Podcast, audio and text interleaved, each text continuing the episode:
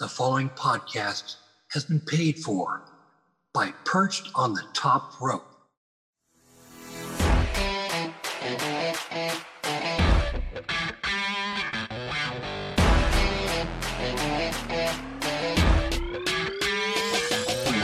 Welcome everyone to Perched on the Top Rope. It's me, it's me. I am your host, former dirt sheet writer, notably from Sportskeeda and Ringside News. I am Lee Walker, and I am joined by the Smacked Raw boys. That sounds a little dirty when you say it that way, but Huh. Smacked Raw podcast. Check these guys out. Kyle, Ahron, how you guys doing? Uh, doing pretty good. Ready to get this going and just remind everybody it's Ohio versus over everything. Let's go. Hey man, glad to be back. I'm pumped. We- We're talking about uh, uh, uh, money in the bank this week, right? Is that what we're doing? Yeah, we're gonna talk about Money in the Bank, but first, uh, let's let the Perched fans hear all about Smacked Raw where they can find you guys. Man, we we host this show called The Rewind. Ahron and I just bullshit about uh, pro wrestling and and dad life uh, once a week. Uh, Tuesday is twitch.tv slash smacked raw. That's where you can catch the official video version of the show. Otherwise, the audio version is like found everywhere. Um, but yeah, man, that's pretty much it. Me and this guy right here. Uh, I think I think uh, under me. I'm not sure. I don't know how you have the windows formatted. Yeah. But um, uh, yeah, dude, we we just we just chit chat like once a week, man. I just I try to make him laugh, and uh, and I say some Pretty much, we have a lifestyle show that we occasionally talk about wrestling on. Yeah, you ever want to hear about two middle aged men talk about lifestyle? Two middle aged recovering addicts Yeah. living life. Tune in. Um. Also over on Twitch, you can catch me gaming. I uh, I've been I've been playing the hell out of uh, Diablo Four. I know where this is a wrestling show, so you uh, you know you'll probably want to bring up uh the new AEW game. Um, I have not played it. Um, but uh, other than that, yeah, over on Twitch, we I play a lot of Diablo Four and Battlefield. If you ever want to check that shit out too. Ooh, Dude, I haven't played Battlefield in a long time.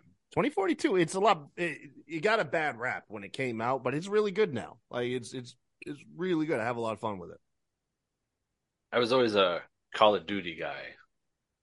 yeah we're getting uh we're getting a lot of call of duty people coming over nowadays Well- into the game My problem with Call of Duty is when it went to that super futuristicness.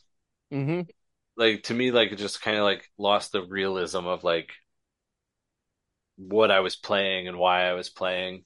And, and to be honest like all the like different like perks and stuff that they gave with the jumps and the running and the different skills to me it it just made the game that much more difficult for the average gamer to get online you know, to go and play in team deathmatch or capture the Right, flag or domination and shit like that.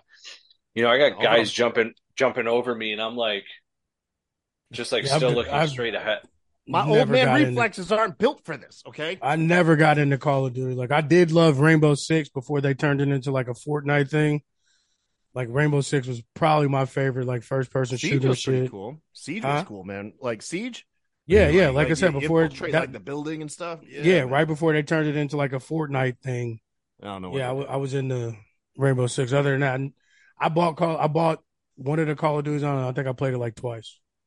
just got a third controller for my PS5, and so I've been taking my kids on in like handicap matches in 2K Hell yeah. 23. Ah, Dude, they beat the shit out of me. I don't care that they're four and seven. Like, uh, they, they beat the living piss out of me. The thing is, is they they break up their own pins. So uh, usually usually they save my ass, and then I I take one of I usually will knock one of them out of the ring. Yeah, I just pin the other one in the ring. And they're like, "How do you keep winning?" And I was like, "Well, it's just the dad's built different. That's what it is." So I'm gonna need to clip this because basically we're just hearing about Kyle beating his kids. Yes, mercilessly.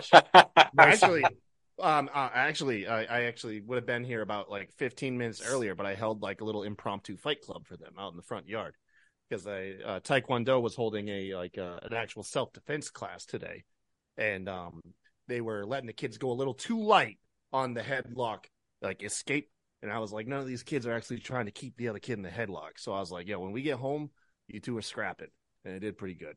Well, check my Facebook because I had I had my own fight club in the front yard of my brother's house. Had my niece saw and my that nephew shit. with the gloves. Dude, what the the fuck? on. Are you gonna get arrested, bro? You're gonna get arrested? You had them on with gloves on and everything. Thursday night baby fights. Let's get it. Jesus Christ, dude. I was like, this was like a little headlock thing. At least they'd be like, oh, they're wrestling. They Our had ex-kids, gloves they were- on. they were scrapping, bro. Ah, dude, you get a concussion with gloves on. All right. Oh, he he looked like he got a concussion when it, that fir- that first first That round first knockout shot. she gave him. That kid's got like he's like seven years old. He's got onset uh, CTE already. What the Right. fuck? Hey, listen, we we run a tight ship around here. It's savage mode, savage dogs, savage kids, and my brother's kids are literally like. His son is like the the the boy off the Wild Thornberrys, like "La, la, la, la, la," just fucking bouncing off the wall, fucking naked half the time, one shoe on. And he kept talking shit, calling my niece out, and, and I didn't get them the gloves. Their mother got them gloves. Then after all that, she was like, "Why do they keep fighting?" I'm like, "Cause you bought them boxing gloves, Yeah. dumbass. What are you supposed to do with boxing gloves?"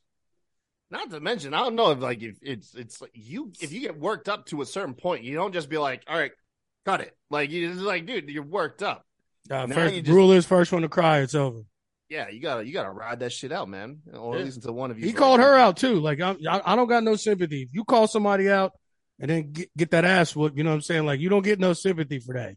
Hell no. He told her. He said, "Put the gloves on." I was like, "All right, put the gloves on. Let's see what y'all got." Call this shot, man. Yep, and he got that shot right in the butt. Ahron's going to fucking jail. Let me know if you guys want to set some up. Take some. Uh, we can do some little gambling on the We get some on the All right, side man. too. Let me know next week. I'll- Thursday I'll night start- baby I'll- fights. I'll start scouting Gavin's Taekwondo class. All right. They got six Gonna- 12 year olds.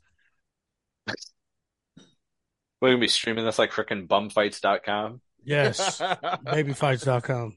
babyfights.com. Catch, catch that shit on DraftKings. How about that? Oh Yep. my god. Hell yeah, DraftKings, bro. People, people on DraftKings betting on six to twelve year olds boxing each Act other. like act like people wouldn't lose their fucking mind betting on like fights featuring like eight year olds. That would be so dope, bro. Oh If my really- god, dude. They would take those bets in a heartbeat. Hell yeah, we would, we don't do weight classes. We do age groups, That's what I'm saying. like UFC back in the day. That's what I'm saying. You're gonna have some dude showing up like uh like from that um what was it? What was it? Like the rookies or what are the bench warmers? That like 30 year old Mexican dude with a with a note that says I am 12. Right. Like I remember going into like um CD stores and stuff in the mall and like you know the front half was always like the CDs and then like they had the back half which was like all like DVDs and shit like that. And I always went back to like the wrestling section. And uh you know we're talking about like the kids with the you know fighting and stuff like that. I remember seeing DVDs of like it was like backyard wrestling shit, yeah. Uh-huh. but it was with kids. yeah. I mean, Yeah, all I- of those were kids. Like, full-fledged DVDs with little kids and like this is in America and I remember seeing like one in Japan and I'm going like where did they That- do this? Because I want to get. I don't wrestling. understand how soft extreme shit, is now. Like, bro, we had some the shit that was going on when we were kids, bro. Like, get the fuck out of here, bro. Like, literally, yes, it was 14 and 15 year old kids on fucking DVD busting each other in the head with light bulbs and Well, you- shit and going through two by four tables and shit. You couldn't And they were get sold in- everybody featured on Dr. Phil though. That was the problem. Before the internet, if you if if, if there was you know draw for concern, you'd just get them on Dr. Phil. Right. Now nowadays with the internet, like you can just mob everybody. Like you know what I mean? Mm-hmm. So that's what it was, man. They just Dr. Phil only had so many slots you could fill, man. Ah, Yeah, for real, for real. But uh, anyway, guys, Well, hold on There's real a, quick. Speak, uh, speaking of bum fights, did you see that one where the dude who did bum fights wound up on Dr. Phil? and he came on dressed like Dr. Phil. Came on dressed like Dr. Phil? And he like exposed Really? the shit Oh, out of really? it. Y'all, you don't remember yeah. that? Oh my god. Oh, no, Oh. no. So, so yeah. So the dude who made bum fights, right, and Yeah. made made like money off of this uh, exploitation, right? Dr. Phil figured, okay, we're gonna bring this guy online and uh and you know and put him on Berate him. blast for exploiting mentally ill people. Well, the dude came on, shaved his head like Dr. Phil, looked like a complete clown, and then schooled Dr. Phil saying they were in the same business because Dr. Phil exploits and makes millions off exploiting mentally ill Oh, people. he went in on Dr. Just It was- look it up on yeah. YouTube. Oh, it's, it's the best thing. It's it, dude. It's been chronologicalized or chronologized. Oh, ah, fuck it, I can't talk right now. Yeah. But it's it's a legend on the internet, and Yeah. everybody's covered it. Anybody that knows about it has covered it at some point because it's fucking fantastic. Yeah, he thought he was about to get dude on, and dude was gonna be like a fucking idiot, just like Yeah. talking shit, and dude gave him the business. God, gave it right, Dressed like him, literally shaved his whole head, suit and everything, just like Doctor Phil. dude. That's yeah, pull- hilarious. Yeah, man. Pull The up only- a picture of it. Just pull up a picture. Bum fights Dr. Phil. The first image you see is It's gonna be a gonna be white dude with with the fucked up haircut, man. Yeah, bum Like he literally Dr. shaved Phil. his head to look like Doctor Phil. The only thing I remember from, oh my god, there it is. Yeah. Rufus, boy, from Bumfight, that was the main one. That was the, the cover dude was Rufus. oh, Bro, we yeah. had Really? I had every one of those motherfuckers, bro. The only thing I remember from uh, bum fights was um, I don't know if it was the same guy or not, but he went on Tom Green's talk show, and Tom Green had a talk show on MTV, I believe it was. And the guy like pissed Tom off to the point that like Tom kicked him off and was like ready to fight him. I mean, we all we know Tom Green is like a uh you know, for being like wild and crazy, like yeah, out to there. piss him off. See, I don't even remember that. I'm gonna have to look that one up because Yeah, so, Tom to like- get fucking pissed. Tom was like mad. He's like, because essentially he was saying the same thing. And like the guy's on there like laughing and joking about it. And he's like, you don't fucking pay these people. You give them, he's like, no, I give them food. I put them in a hotel. And Tom's like, you know, I don't even want to talk to you anymore. I'm done with this. Basically, he's like, no, I'm done. Like, Right. I've, I've had enough. You know, I, I mean, and Tom Green was like, at that point, like the modern Andy Dick of his time. You know what I mean? right. Like, Yeah, yeah. because we all knew Andy Dick was like just weird and outlandish, and like Tom Green was like, "Yo, hold my beer, Mm-hmm. take it to a new level." Freddy got fingered. oh man, yeah, never forget that movie. Right. You know, God. Yeah, no. So I uh got thinking the other day that I had to remember that Money in the Bank for uh this premium live event coming up on Mhm. Saturday is not at its normal time because it's Nope. in London. Yep. So I had to look the time up. So fans, if you're curious, Saturday, the pay-per-view, I believe it begins at what? Three, three Eastern. Yeah, I'm pretty three. sure. Yeah, three. I guess so. My question: What time is it in London? If if it's starting three p.m., is that is that technically Friday night or is it technically Saturday night? Going into Uh, Sunday. Technically, for them, they're like 12 hours. Oh no, Ahead or behind? technically, I believe they're ahead of us. I have no idea. I don't- I don't So it should be, I think it should be Sunday for them.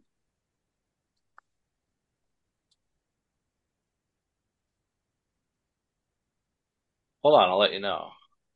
Yeah, I always wondered that, like, because hell, there it even threw me off. Like, there's a port where Tennessee, like, it just switches over to like an hour behind. So right now for them, they are ahead. It is 1 a.m. Friday morning. Damn, so they really are going on at fucking three o'clock in the morning. Well, it's 8 p.m. here, so So no, it'll be what? So no, it'll be eight. Five hours. Eight. They're five hours ahead, so they go on at eight. So they're Oh, still so yeah, on. it's a normal time. Yeah. Yeah. So for them, it's a nor. So them, it's like a normal time for a pay per view. For us, it's Right. just kind of weird. But you know what? That was like it was like that for me too, though. When I was at WrestleMania, Yeah. because it was in California. Like you guys are watching it. It's like seven, eight o'clock. hmm I'm at the goddamn stadium. It's four in the afternoon, and I'm like, well, this is fucking weird. You know, same thing with like Raw the next night. hmm You know, Mania, you know, Raw after Mania. I'm getting to the arena at like three o'clock in the afternoon, and you know, you guys are just you guys are done for your day, getting you know, it's like seven o'clock. So Excuse me. What? Hey, what the hell are you saying? we were talking about the uh, time difference because WWE Money in the Bank is in London, so it's Oh, um, so for us it's 3 p.m. Eastern time. Uh, we were just realizing that you know they're ahead of us, so for them it'll be Saturday at 8 p.m. because they have a five-hour difference.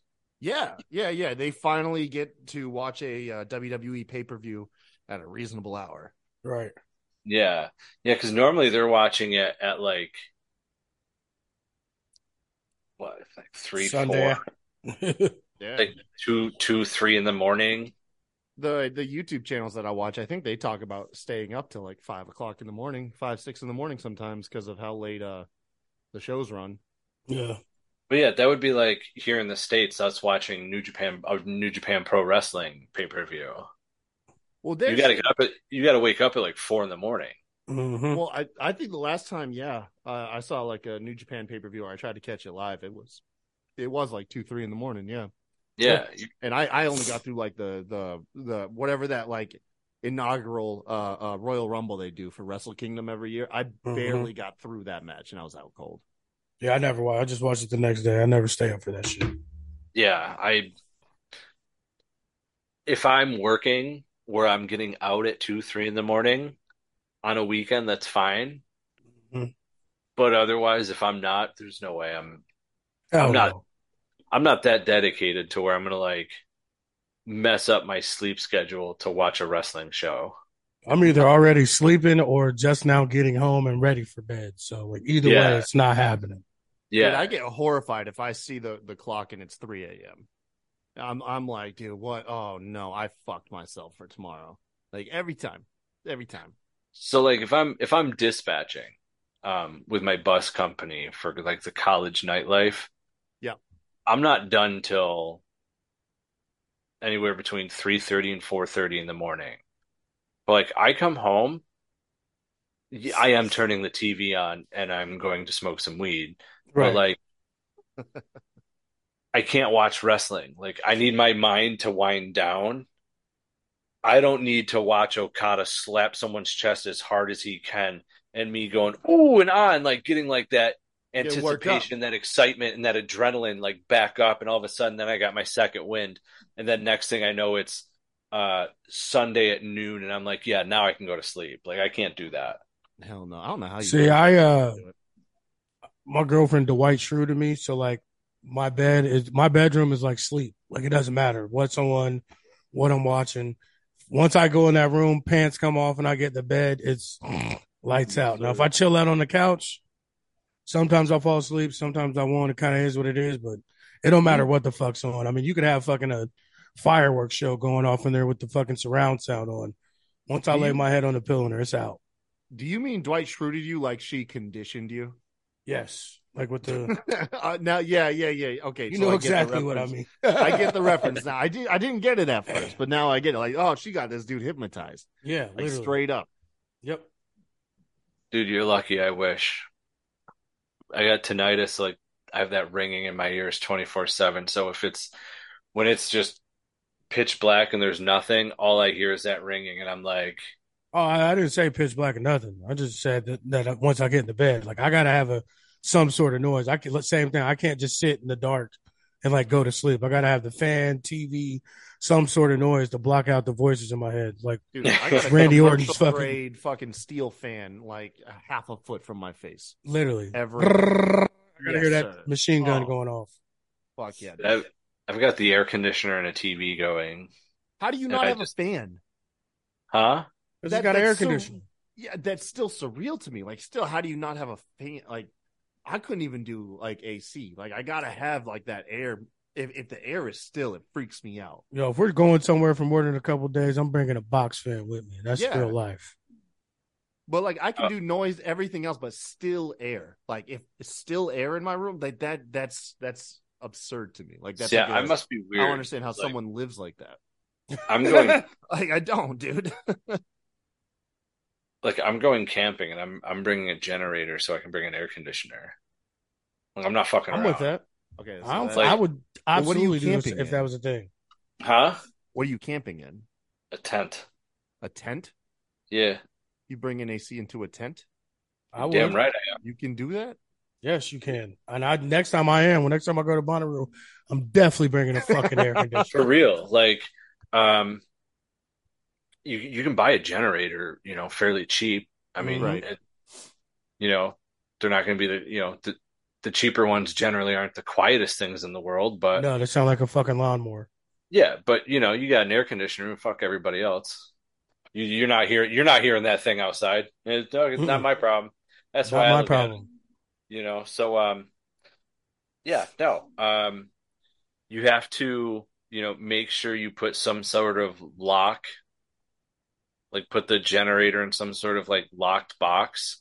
So, like, I have a, a box uh, that I'm bringing, so I can lock it up and through the back I drilled a hole so I can run the cord and then run the cord into the tent, plug in my air conditioner, leave the air conditioner in there, run that thing for two hours, shut it off. I'll be cold the rest of the night. So That was the one good thing about that shit. It was cold as hell, but as soon as the sun came up, that tent turned into a fucking sauna. So like, Oh, yeah, I hell no. definitely, Yeah. I Yeah. definitely will be bringing an air conditioner. Yeah. What I'm just struggling to get is like, are you talking like a window unit AC? Oh No, yeah. it's like a f- oh, no, I'm, see, I, bringing the, I'm bringing the window unit AC. Like I a could win- bring. So that's okay. Okay, so Ahron, you're with me. This does sound a little off. no, I know there's air conditioners, but the ones I've seen people have when they go camping is like the stand up ones. They have standard. I've ones? got yeah, where like it's got uh, the stand up one where you can just take the um the the thing out the the hose and it's on it sits on the outside that you like put in the window. hmm Yeah. yeah, yeah. I could I can bring one of those, but I I always brought because I've got two of those No now. shit, but I always used to bring I used to always just bring an in room one and just put it in the tent with me. Not give Dude, I've never seen an AC outside of a window unit. That's fucking baller. I was like, I told my friends, I was like, yo, I'll go camping, like old school camping, but I, I'm not, there's no way I'm sleeping and sweating my ass off. Like, not, it's never going to happen again. No. So, like, the last like five years I've gone camping, I bring a generator and air conditioner, and my friends all like laugh about it. And I'm like, hey, you have fun sweating your ass off in that tent. Uh uh Like, I'll, I'll bring an RV next time if that's what y'all Hey, want. I don't care. I feel the exact same way now that I know what I'm doing and what I'm getting myself into for Bonnaroo next year. I know I learned all the shortcuts to the stages and the uh, least walking times from walking around that bitch doing nine miles a day. And I know that if I want to actually get some sleep, I'm gonna have to fucking bring an air conditioner. I found some portable unit ones that I've been looking up, and I found some uh some ones that if I have to bring a generator too, so I can at least sleep to like nine or ten to actual recover because we wasn't going to sleep till like 1 2 o'clock, and then as soon as the fucking sun peeked his head out of the fucking clouds, that tent literally went up 25 fucking degrees. So yeah, I'm definitely I've definitely figured out some do's and don'ts moving forward. Bro, Yeah. um, to try to tie all this into pro wrestling, uh, I attended uh Carolina Rebellion and I gave a like full uh uh running V trigger to some dude, uh square in the face, like no pulling it. It was the it was the craziest thing because Ahron, I'm imagining Bonnaroo, there's like multiple stages, right? Yeah, yeah. Yeah, yeah, yeah. So when one you might be at one stage, a set finishes up, you've got to hurry the your ass over to another stage Yep. if you want to get anywhere near it. So that that part right there, from one stage to another, when the crowd loosens up because they're moving, Right. I took me and my uh, uh, brother and like four or five other guests that we had. We formed a human snake, right, just Mhm. hand to hand, Yep. and I'm running. I was like, just follow me, I'll get us there. And I'm weaving between these people, and I mean, it's just walls of people. It's fucking Literally. insane. You don't see nothing else. no. You're in an ocean of humans. Imagine that. You know that scene on like Discovery where the wildebeest are like fucking migrating, and Yeah. it's that millions of them. That's what it's like Yeah. these- at these festivals. and uh and so through all this I, we're at like a slow running pace right but i'm a big dude there's this guy and a girl that i didn't see till the last second sitting on the fucking ground and that's insane exactly. you do not sit in this I know exactly what you're talking about. yeah so i didn't see this guy because i'm i'm focusing on staying in the pocket and and I felt uh, I saw him like at just a moment, and I felt this collision with my knee. But in I'm so in the moment, I don't think about it. When we get to the other uh, where we're going, my brother had to inform me that he saw the whole thing, and he was like, "Dude, you hit him flush in this like in the face." The dude flung back and was out, like uh, just Jeez. fucking laid out, dude. Uh, uh, in short, if you go to a concert, man, don't sit down. Don't don't sit in a crowd of people, man. All those people sitting everywhere. Yeah. I stepped on so many fucking people. It's not even funny. Yeah, man. Smash that dude in the mush. I didn't mean to. I felt bad. I just, you know, it happened. He didn't even get a title for it. No, Like no championship, like nothing, man. no referee to raise your hand. didn't- I had, I had, uh, I had all of, uh, uh, uh, like three people see it, besides the person it happened to, probably, and his Check that video I sent to the group chat on Facebook, Lee. That's what he's talking about. You can see exactly what he's talking about. Like Was fucking idiots just laying on the ground ready to get trampled over. Let me see, Ara, what you got? Is this your video? Yeah. Yeah, yeah, yeah. Except, except this was like one person, and everybody. Oh yeah, yeah, yeah, yeah. Just denser. Yeah. Just the the, yeah. the the density of the people. Yeah, no. Yeah, that, that's dude. like- don't. That's like governor's ball in uh, Brooklyn and shit like that. Like Mhm. that that's what Bonnaroo like reminds me of. You know, the multiple stages and yeah. Uh, It was 80,000 fucking people there this year. It's a lot. Oh, of all right, yeah. I mean, that's bigger than of governor's ball. Damn. Yeah. Yeah, That's it's it's a it's a sea of people. Like Literally. it is. It's a full on. Yeah, it's uh it's gnarly. Like once you get like once you get a ways from the stage, it opens up a little bit. But the closer Yeah. you are to a stage, the just more dense you, Mhm. it is to the point where some people can't breathe. They pass out. It's Literally. just too too tight. Yeah, yeah, and there's only like certain like bands or performers I want to be like right up to that stage for. Otherwise, I want to be like in the back because like if it's EDM and you're up up close, like you're shoulder to shoulder, like you're sucked Yeah. in like this, like you know you're you're you're a hot dog in a package of twelve, and I mean there ain't a lot of room in there to move around. Yeah. There ain't no wiggling. And when I'm roasted off fucking shrooms, I don't want to be touched anyway. So like I have to be kind of in the back. Yeah. I like to Yeah, trip so- balls by myself. that's what I'm gonna say. Like at like those festivals and stuff, like I want to be in the back because like if I want to start like um dancing and like really moving and stuff, you can't do that in the front when you're shoulder to shoulder. No. You know, the whole point is like, especially when the EDM kicks in, especially if you're like on MDMA or something like that, hmm like you want to be moving, Yes, sir. like you are feeling that music. You are that music. You know, it's like I got to be in the back anyway, but it's too loud, especially with my ears. So otherwise, I got to like at an EDM show, I got to look like that. You know, hey, that's definitely an older person. I mean, you- besides the obvious fucking look, uh, he you know looks older. He's got fucking Yo. headphones on because he can't because he's trying to save his hearing. Yo, it was so many old people there. Like I'm talking about like old people there fucking turning up, yo. Yeah. Ba- and babies. Those people bringing their kids there. Like baby babies. like governor's ball and stuff like that. I didn't see like too many older people, and if I did, they were probably my age now. There for like their twelve or thirteen year old kid. You know, it's their first show. nah. That was that was But happening yours, too. Turn, yours, yours, they're turning up. Bro, I'm talking about grandparents. I'm talking about gray, gray grandparents, like gray hair, gray fucking crotch hair, all of that. And I seen it.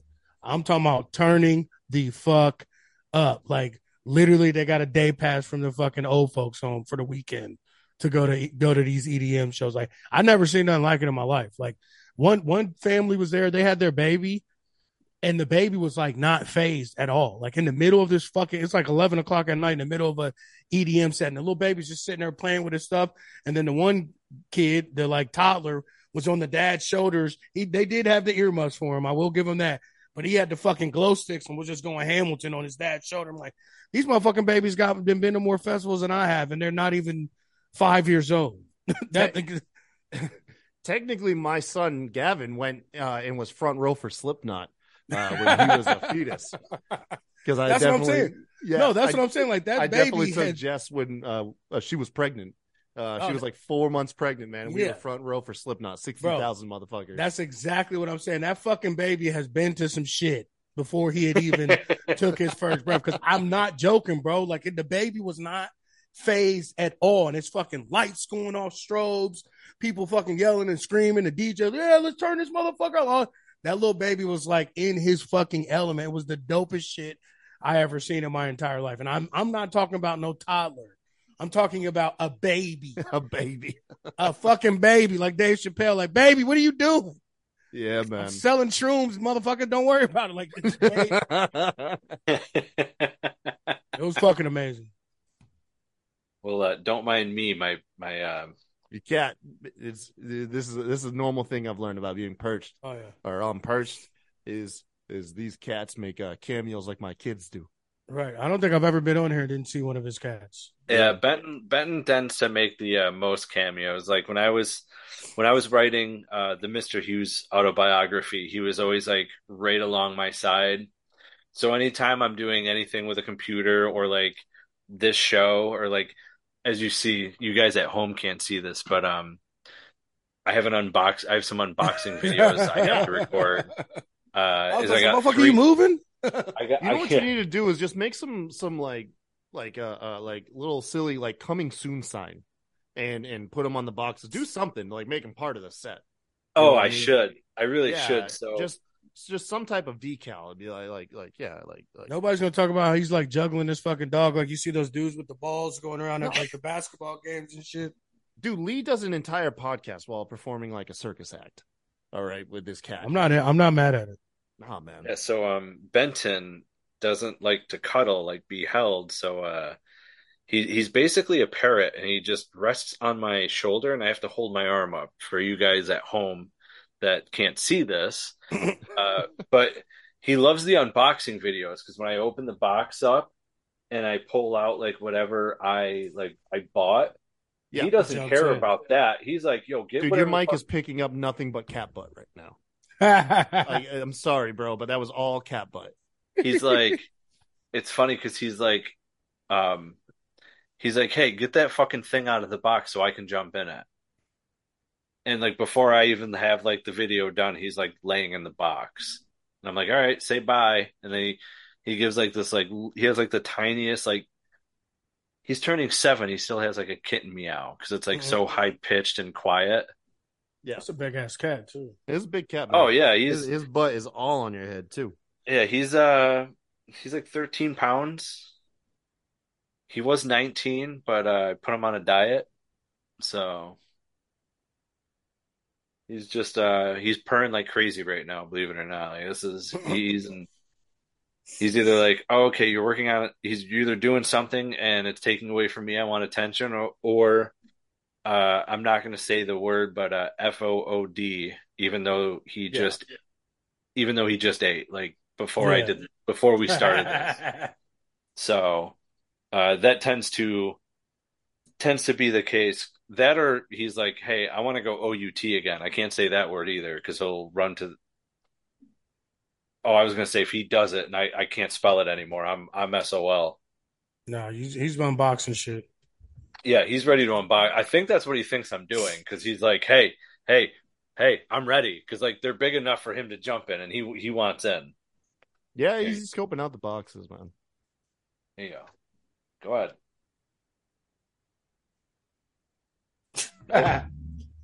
Okay. I think he's he's trying to tell me, uh, "Hey, I'm ready to do this unboxing." Yeah, but not that's not not right now. Not right now. We got to save that because uh, first we got to get through Money in the Bank, as we have uh, predictions. Oh, all right, buddy. So, first off, it's in London. Yeah. It's at a different time, 3 p.m. Yeah, back on the shoulder. Jesus Christ, man. Yeah, just you, you think I'd have you think I'd be like built like Arnold for as much like shoulder I have to do with cats. It's ridiculous. 3 p.m. as it's in London, so you know we have a different time, which honestly is kind of nice. I think you know a nice mid-afternoon pay-per-view. You know, get to relax like during the day a little bit. Watch you know watch the pay-per-view. Uh, I don't know the the the card lineup. If, if honestly, like if if this is the card lineup, it's cool. Like I'm not mad, but I would I would I would expect a, a little change, and we'll talk about that. But uh, I'm just gonna list off the matches, and we'll just talk about them, man. Hell yeah. Let's do it. The Intercontinental Championship. Gunther, who's who's officially held it for over a year, taking on Matt Riddle. Is, is Matt Riddle has returned seemingly recently enough. Yeah. Um, I would like to see Gunther, um, I guess, beat Honky Tonk Man's reign. Same. And, and, and I'm only going with that because we've we're now seeing like so many of the legends from the 80s and 90s now getting surpassed. Roman Reigns with the WWE Championship. Uh, the New Day, you know, had surpassed Demolition for longest reign, and then the Usos uh, surpassed the New Day for longest reign. So, Mhm. you know, we're starting to see this, and I, I would really like to see that happened with the Intercontinental Championship. But I want to bring this up first. Last year, guys, Gunther only had 12 championship title defenses. And I believe like seven out of the 12 were only on SmackDown, not even on a, a premium live event. So, 1st I Mhm. want to get your thoughts on that. Uh, I'm into it. Like, because to me, I think that's where the intercontinental shit should be anyway. Like, yes, you should get a couple like big pay per view events, and like especially if one of the big four. But the whole point of the intercontinental championship is supposed to be the workhorse championship, your best wrestler, I guess, is what it's always been, and like your next guy up. So like that guy should be on TV defending it as much as fucking possible. So like I'm not I was never mad at it, and I think it gave the crowd because like I don't think a lot of people really knew about Walter, and then the Gunther shit, everybody lost their mind about and everything. So like I think it gave people a good chance to see him, accept him, and realize that he's fucking fire, yo, and he deserves every bit of the shine that he's getting. Yeah, um, I mean, I, I kind of just echo the sentiment Ahron made. Uh, uh, to be fair, um, to be fair, the the the uh, Intercontinental Championship hasn't been made a big deal until like WWE really like tells you to make it a big deal as far as the defenses go and stuff like that. So that's kind of faded in the background for me. But given how great Gunther is on is on TV and as a character and all that other stuff, I'm just happy to see him. And the fact that he's holding that belt for so long, uh, just feels right too. It kind of feels like I don't know, like it kind of feels like how Roman Reigns is is with the title. I don't know about you guys, but it hasn't really offended me that the defenses are so far apart because the character is so entertaining to watch to go with it. And uh so like I just kind of accept the belt as part of him. Like I'm not really worried about how many defenses and how big they are because uh the WWE hasn't given us a reason to. Well, not even that. He elevated the title. Like, Yeah. like it was, in- it was in a shits beforehand. Yeah, it was pretty much like the 24 7 title before he got it. Like, we never knew who had it. We would talk about it all the time. Like, we didn't even fucking know who the Intercontinental Champion was 90% of the fucking time. So, like, to me, like, this is definitely a case of the wrestler fucking uh elevating the title to making it more important and not the other way around. That's like the US title to me. I, I still honestly am like get uh I forget that Austin Theory is holding on to that belt. And as I forget Austin Theory is a thing as well too. So that's that's well, what for a happens. second, I was just about to ask you guys. Wait a second, who holds that? Yeah, Yeah. Austin Theory. The theory. United States. I, I completely, I completely biffed for a second there on that. And then I had to remember. Oh yeah, Austin Theory, John Cena, WrestleMania. But Right. I love Austin Theory too, but I never watched SmackDown, so like I can't even like yeah, can't talk shit or anything. So Totally. totally understand on that one. Um, I have no complaints w- w- with Gunther as Intercontinental Champion. I again, I I'd love to see him take over Honky Tonk's longest reign. Uh, the only complaint I have is the design of the title, because like right now, when I think of the Intercontinental Championship of like the modern day wrestlers who helped elevate that championship back to where it needed to be.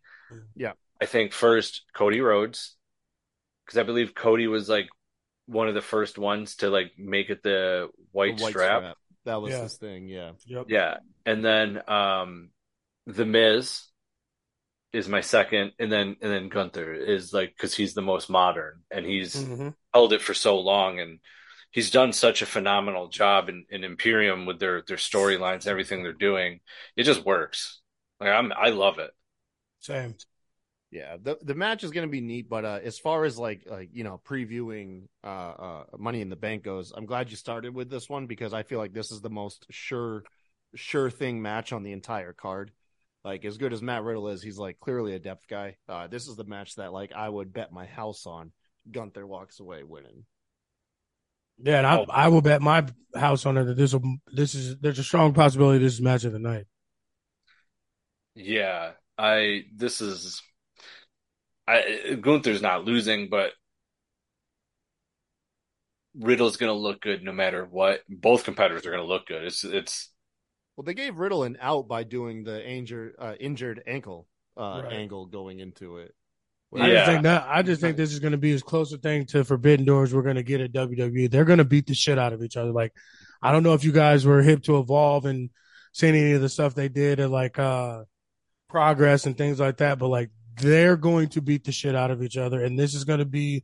They have excellent chemistry in the ring, and like like I said, I said this on the rewind. Like I'm willing to put money that this, if it's not match of the night, it's only because the actual Money in the Bank match is one of them were.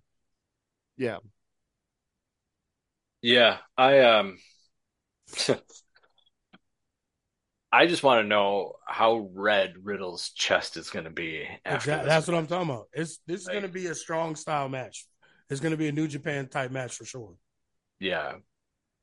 I'm excited. I was trying to I was trying to figure out when you said like a Forbidden Door like match. I was like, wait, did one of them just come from a different company? Like I was I was super confused. I get it now what you mean though. Strong style match. Keep up.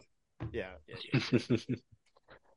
um I'm going to go with the the women's tag team championship. Now this to me is going to be a little controversial and I'll I'll talk about it in a second. But we have the champions Ronda Rousey and Shayna Baszler taking on Raquel Rodriguez and the returning Liv Morgan, who returned Monday night on Raw because uh, the week before we saw Shayna and Ronda win the NXT women's tag team titles.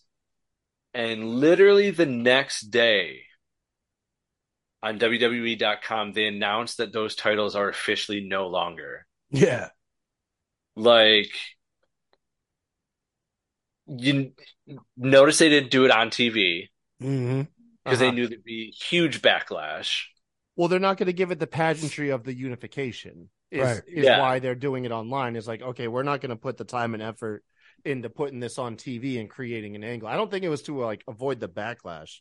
I just think they're not going to play any type of story into it. Like, no, I think it was both. things- I think it's what Yeah. you said and a little bit of what Lee said because there definitely would have been fucking backlash. But if you actually watch NXT, there are no women's tag teams, especially after they brought up uh Katana and what's her name the the uh, the black chick. Once they brought them up, I think it is. Yeah. Jaden, there's no like that. tag teams on fucking NXT. So Yeah. really no need to have a tag a tag title. Yeah, the uh, uh, let's see if they're actually going to follow through with it this time because it's it the what they're saying is the same premise they advertised for the women's uh championship or tag championships originally, which was they would be traveling champions. They'd literally be WWE's only traveling champion where they can appear on both Raw, SmackDown, and NXT. But like the Mhm. last, they never actually followed through with that with anybody else. But that was that's how the belts were previously advertised, and that's that's how they're advertised now. But uh, yeah, like I said, we'll see. We'll see But how here's- traveling Ronda and Shayna want to do. Here's my problem with that. Ahron just said there's literally no women's tag team on NXT. Yeah. So you have those belts. Now you're all you're doing is telling me the tag teams that you have, they're solidified unless we break them up. Right. Otherwise, we're just going to throw women together for them to face. If that's the case, why not retire the the tag team championships for the women's and create another single belt then? Well, we're Because talking you're- about a different thing now, though. Like, you know what I mean? Like, I don't think we are like because there's not any really women tag teams in the entire WWE. I mean, there's just actually literally zero in NXT, but I mean, in the actual whole entire Raw and SmackDown rosters, there's not any tag team. The only real tag teams are fucking Shayna and fucking Ronda because we know they've been together for so long, even though they're kind of a thrown together thing. And then, like I said, uh, why can't I ever think of these girls' names? Kate, You got uh, Liv- You got Liv and Kate- Raquel, which is throw together, and then that- you've that's what I'm got saying. Sonya Deville and Chelsea Green, which is Thrown throw together. Yeah. Kayden Carr. What is, what is, the girl's name? The, the little tiny chick, Ricochet's girlfriend, and the black chick. What the fuck are their names? I can't ever think of their names. Katana Uh, Chance is uh uh uh uh Well, because they changed their name too. The little Yeah, the white girl. yeah, because she went name. by she went by an actual name. Yeah, Yeah, uh Caitlin Catanzaro, I think was her Yeah. yeah. or Yeah. is her name rather. Well, that's what I'm saying. They're they're them and Shayna are the only actual real. We wear the same fucking clothes. We come out to the same music fucking tag team. It's only them two. There are no other real tag teams in the entire fucking company. And then there's Damage Control, which they've been plotting the breakup. Which to even them. they weren't even a, really a tag team to me. They were a, a faction that just had two people go for the title because Yeah, Bayley was going for the world title. Caden- That's what I'm saying. Like, there's Carter. no real. Yeah, Kayden Carter or whatever. Kayden Carter's her name. Yeah, yeah, yeah, yeah. yeah. And I always forget the black chick's name. Oh, That's her name. Kayden oh that's hers. So what's Yeah, the? What's Katana uh? Chance. I've said it like five fucking times. Well, no, you told me her real her name she used to go by. What does it go? What does she go by now? Katana Chance. Oh, Katana. So fucking lame. All right, that's why I can't Yeah. remember it. You know, everyone Yeah. freaked out because they thought that was going to be, I think, Iyo Sky's name, when because Hmm. it was they were uh, uh, leaks got out that that was a name that WWE uh, filed a trademark for right around Right. the time Iyo was being drafted up, and people were convinced that yeah, that was going to be Iyo, which that would have been fucked up calling a Japanese wrestler Katana. Like, come Fire. on, WWE. I mean, they called them Kabuki Warriors. What's the difference? I I know. I there's not much one. I'm just saying it would be another one of those. So like this match, this like whole situation with the tag. This is why I went on the whole freaking rant on botch spots and chair shots about the women's tag team division because it's nothing but a throw, a bunch of throw togethers. And as a tag team fucking lover, I don't give a rat's ass to see a bunch of throw together tag teams. So why have the belts to even begin with if it's just going to be a bunch of nonstop throw togethers? But I love tag team wrestling. I think it's better than singles matches. And for whatever reason, WWE's just like, no, we don't like it. So, what I think here happens is in the long run, Ronda and Shayna just run through whatever tag teams are left, and they're like, screw this, throw the belts out, and they just go as single competitors. I disagree. Yeah, I, I absolutely not disagree. going to happen. Yeah, because uh, I would like Ronda it to, had- but I, Yeah, I think I think what you're doing is like you're getting a little mixed up with like your personal feelings uh, towards it, and oh, instead of, like, 100%. what's, what's being actually what's being presented and like what's really taking place is what I mean. Is Ronda Ronda has gone on record like for one, she is one of those people where she's a high enough profile that uh, uh, WWE aren't gonna like convince her to do shit she don't want to do. And Oh, if there's one thing yeah. that and one thing that Ronda is passionate about is uh, presenting the women's tag division. So she's I I can guarantee that she's not going to be she's not going to partake in anything that is disrespectful towards the other women employed by WWE because all the we could say all the bullshit things that Ronda has done like her heart is towards uh developing that women's Yeah. roster like she she really does want more women This was all. This was all her idea. Shayna Baszler was on Cheap Heat a couple weeks ago, and she literally sat down and said, "I'm not coming back and returning unless I get to do this. Like this is what I want to do. I've done everything you guys have asked me to do. I've fought all the matches you asked me to do. Now, if you, I'm who you say I am, I want to do something that I want to do, and I want to do it with Shayna, and, and that's how this all finally got kicked off was them finally fucking buckling to Ronda's demands because this this was supposed to happen a year or so ago, but they kept switching. Oh, we want to do this and like pushing it back and pushing it back, and then Shayna said, Ronda said, no, we're not pushing it back again. You told me it was happening.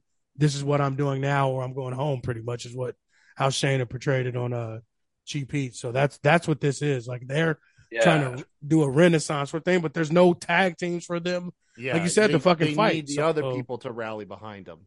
well, like, that's if- yeah. So as far as like what you're saying is like the run, they'll throw the the belts in the trash like like the twenty four seven title. I was like, I promise you, Ronda won't be uh, a mile within the company if that's if that's actually what happens. Uh, like that that's guaranteeing like one of your big stars um leaving. Like that. Like I I'm convinced.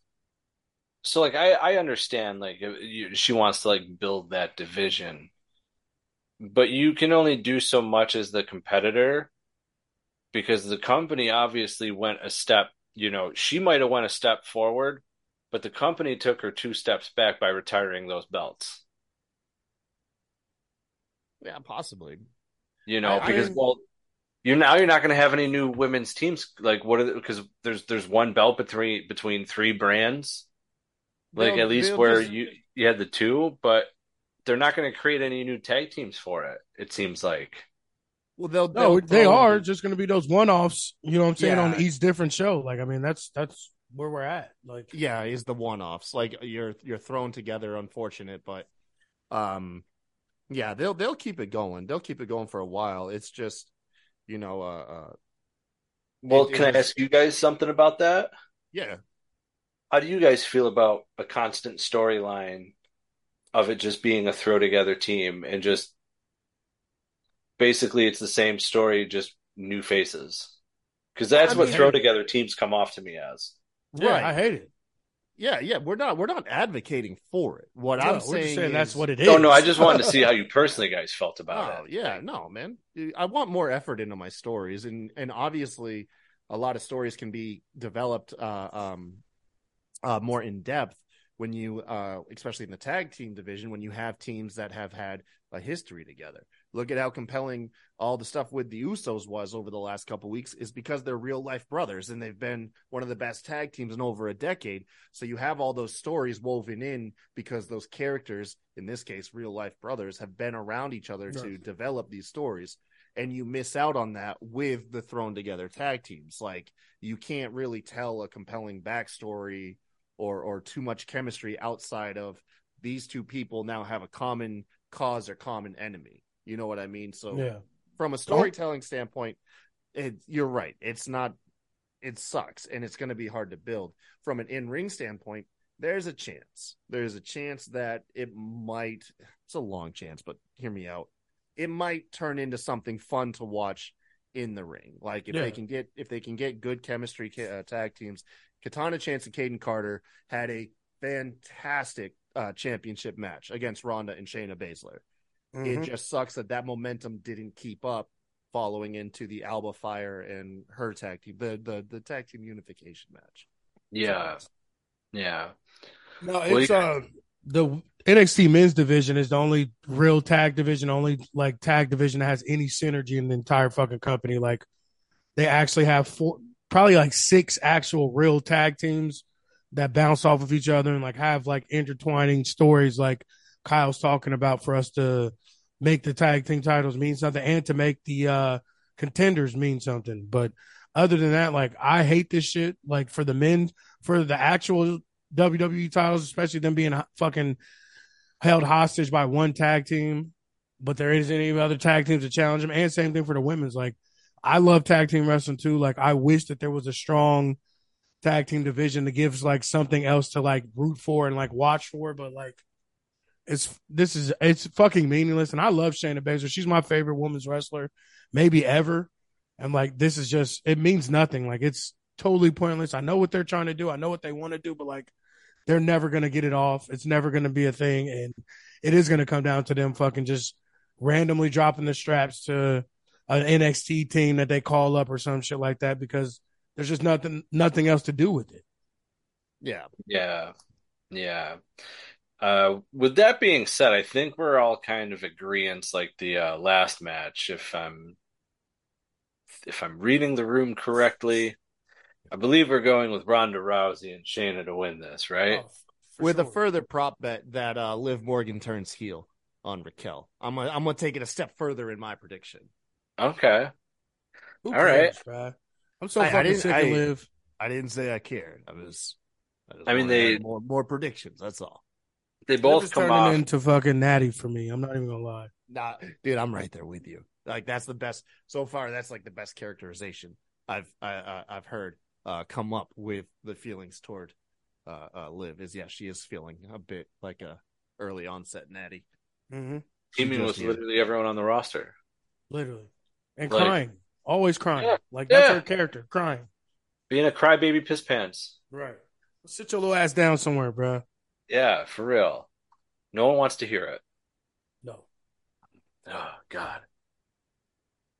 They need to do something different with Natalya, just like I I think they really need to do something different with Liv. But They need to fire Natalya. Natalya's run a course, man. Hang him up, hang him up, Natalya. well, I mean, Um, it'd be different if like oh, it's, every promo is like the same because like she goes Can't through do like the sharpshooter, bro. Like, like that's the all one you thing need your to say. family was good at. Like, and, like everyone black, like literally wants to fucking kill me when I say these things. Like, come at me because I said like she's never been the boat. She's never been a great wrestler.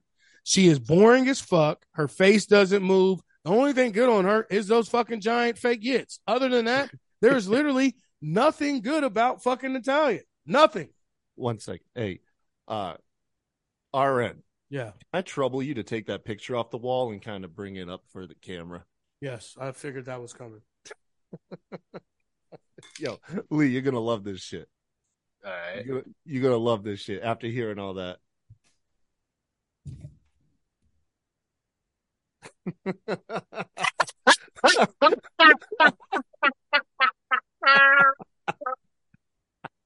This is my six month sobriety gift. My best friend Kyle. So, say I'm uh, I'm assuming this goes audio, right, Lee? Yeah. So, to anyone um uh, uh listening to this, uh, R you heard you just heard Ahron's feelings about Natalya, and for to celebrate uh six months of sobriety. I used my Photoshop skills and I got a pretty believable shot of Ahron Oh. and Natalya.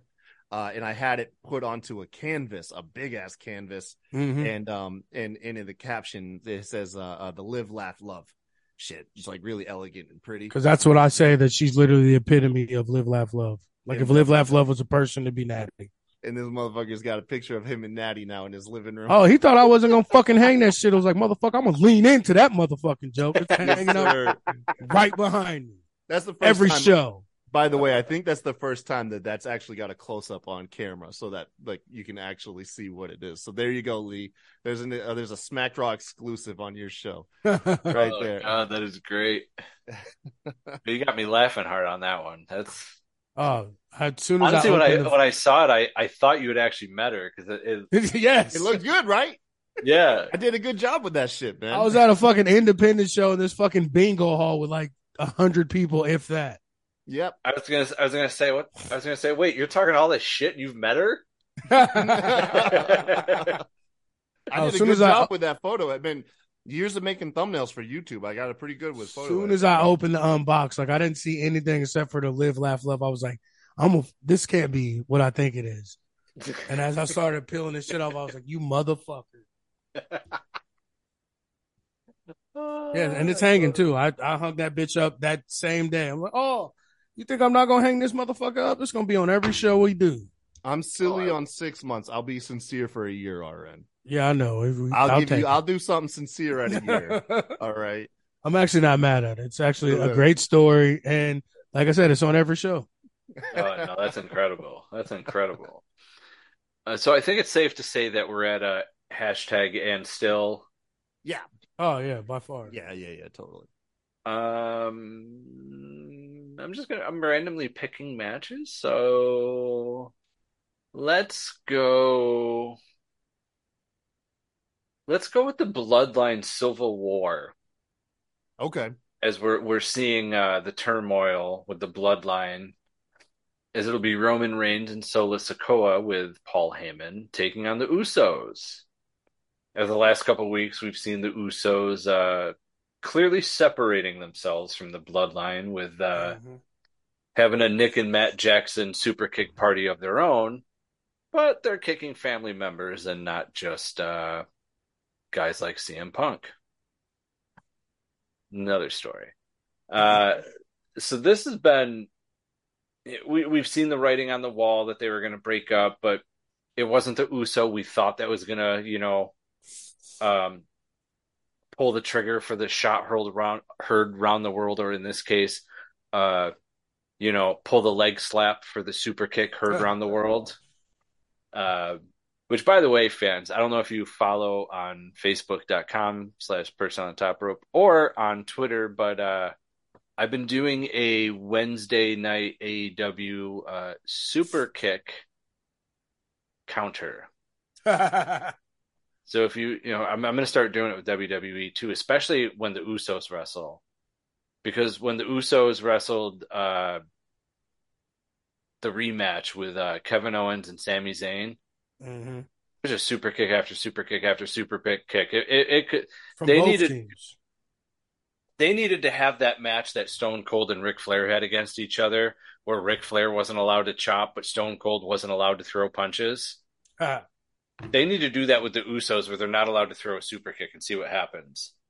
Because like they're throwing at least a baker's dozen a match worth of super kicks every match. So- What's the what's your what's your main gripe with it? I'm assuming you can keep a counter to poke fun at it, right?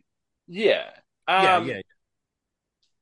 I think it's more of like my age in professional wrestling, where like I'm starting to show that a little bit.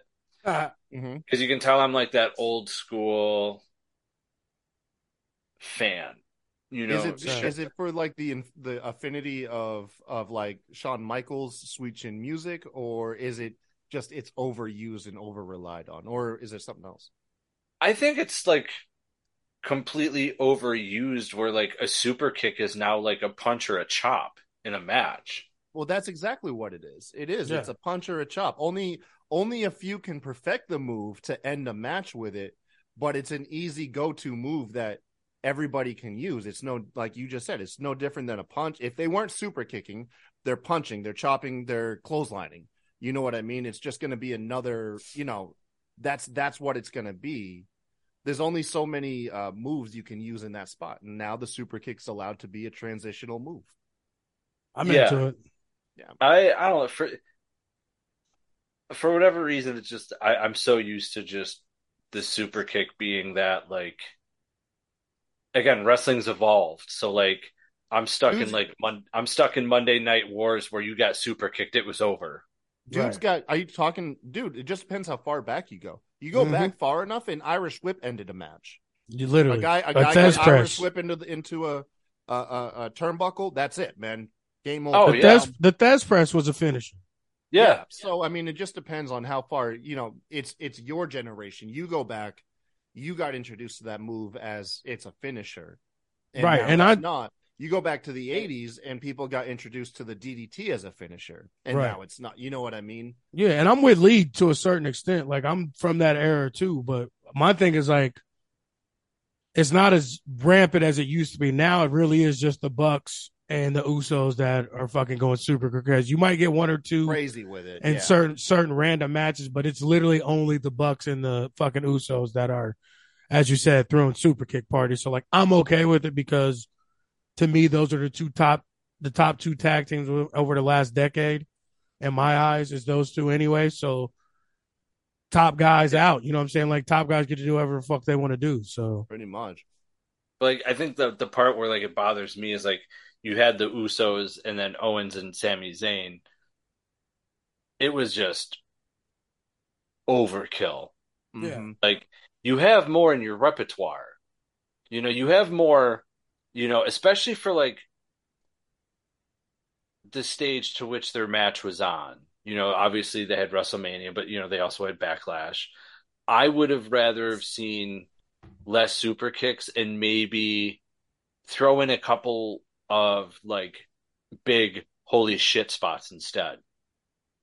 Like you want people on their feet. Like I'm not getting on my feet for all right, Sami just super kicked Jimmy, you know, Jay just super kicked this one. See, I think that's Kevin's- where I'm with you up to that point. I think maybe so much if fucking Sami and KO didn't throw so many as well, I think it wouldn't have had. it would have been like, all I- It would have been all right. No, I- like I said, I agree with you on on that particular match. Yes, like it shouldn't have been all of them. And like we already know, Kevin Owens throws it. Sami really never throws a fucking super No, kick he's ever. got the he's got the Helluva kick. And I know, but I'm much but it for for him. that match, they were both all. made sense. Everybody was throwing super. so, Everybody like, was super kicking. Yeah, so like I on that match, yes, I totally agree with you. I'm with you 100, percent Lee. But I, other things and other matches, like I'm okay with it because it is. Besides that match, it is literally just the Bucks and just uh, the fucking Usos. But no, that match, like, and Kevin Owens to me, like, I love how athletic he is, and he's literally in my top five wrestlers all time. But like, I don't want to see him doing throwing fucking six super kicks either. Like, you know what I'm saying? Like, Yeah. that's not my thing. Like I'd much rather, like you said, I'd much rather see him do some shit off the top rope, like the the fucking swanton or some shit like that, than a fucking super kick. You know what I'm saying? And Yeah. I'll meet you in the middle, Lee. Um, not that I have a problem with super kicks, but I'll just call out another move. And I hate uh, that people are using uh, jumping uh, tombstones to not finish the match. That's I'll gripe about that move with you being uh, Yeah. being mis- mishandled. All right. If So anything, I'll- it's that one. That uh, super That's- kick is all right because, but Yeah. the jumping tombstone, like yeah, jumping tombstone. Oh man, yeah, tombstone on the on the apron, and it's a transitional move. You know what I mean? Yeah. Like, You know, all right, so there, I'll be an old man with you on that move.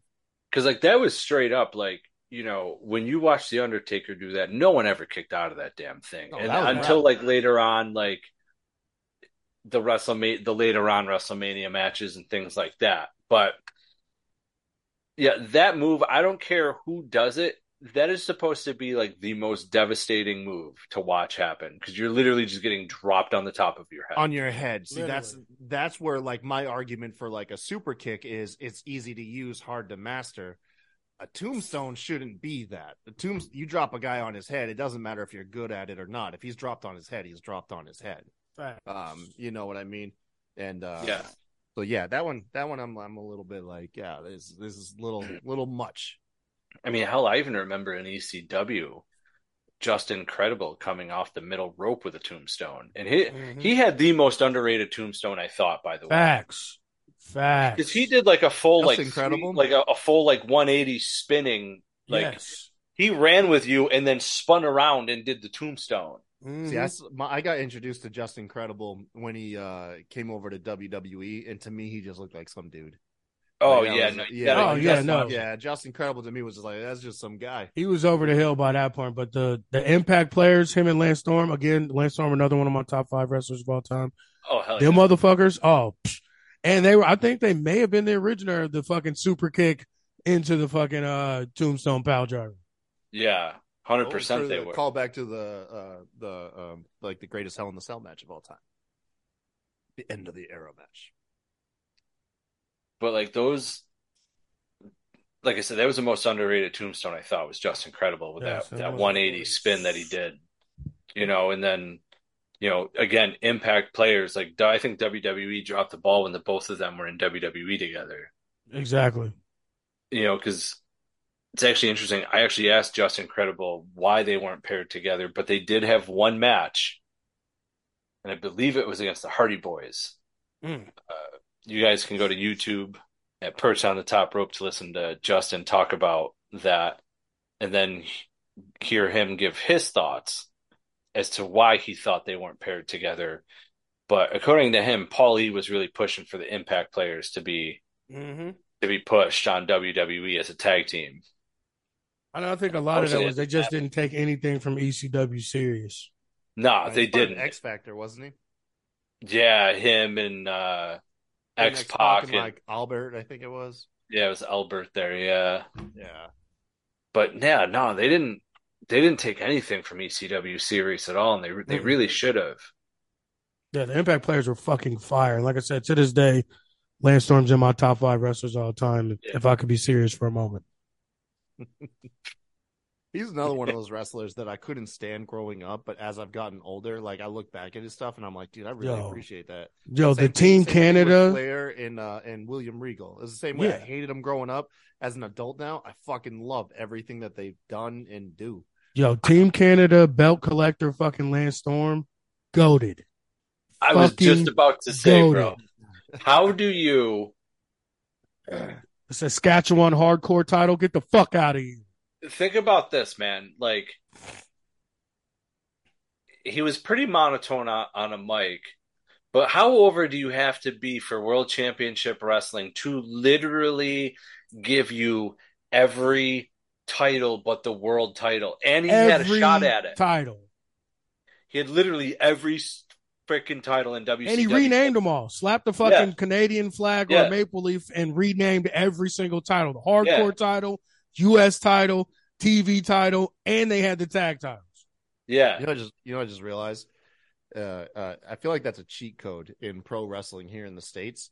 Is if you want a uh, uh, uh, a guaranteed heel faction that will get boos from the crowd, you just need to make a pro Canada team. Yeah. Like I feel like pro Canada just works everywhere in the states to get boos. Yep. Like like they had a despised WCW faction. They had a despised uh what twice a despised Impact. W uh, or no, I mean yeah, two times they've had a despised WWE faction because you had the Hart Foundation, and then the uh, Un-Americans. the Un-Americans. Yeah.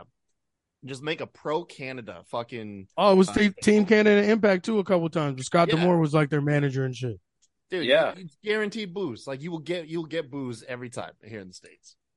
Well, if you got the air quality I have right now, you'll probably be booing Canada, Right. but I, I like to call it blame Canada when we used to wrestle and shit. Like whenever I create characters, I do the rolling single at Boston Crab, and I call it the blame Canada, The like blame from South Park and shit. That's fantastic. I like you have a move dedicated for it too. Oh fuck yeah, bro! Yeah. Like like I Oh, said, yeah. that was right when I was like WWE No Mercy, creating my player and shit. Fucking yo, Lance Storm, Team Canada, goaded. Clip this if you want, send it out to people, and you can send it to him. Lance, he had every like he said every title but the world title, Li- Yeah, and then and it- renamed every single one. Stone Cold did him dirty, man. That that one day he came out and Facts. he called him boring and he and he did the what chant to him. That was a that's a dark day in WWE history, in pro Well, wrestling history, man. The dark day is him doing that what shit period. Because now even at these fucking trash ass Yeah, you fucking can't- you 50 can't get away from person 50 person uh shows I'm going to in rural Ohio. It's always three fucking E's. What? What? Like, bitch, that was 20 years ago, bro. And it wasn't cool then. Stop. Yeah, I will say us living here in the states, um, and and and and listening to like UK chants stuff, we really have like the most basic bitch fucking like uh, crowd chants here in the states compared to everywhere else in the world. Like our our our chants in the in the in the crowds is actually pretty basic bitch. yeah, prime Mhm. example of that was being at frickin' Raw after Mania, man. That crowd sucked. It did kind of suck. It, it dude, it sucked. Like I was there, and like I'm like, oh man, I'm pumped to do all these chant and nothing. And I'm like, are you? Why are we treating this like a regular Raw?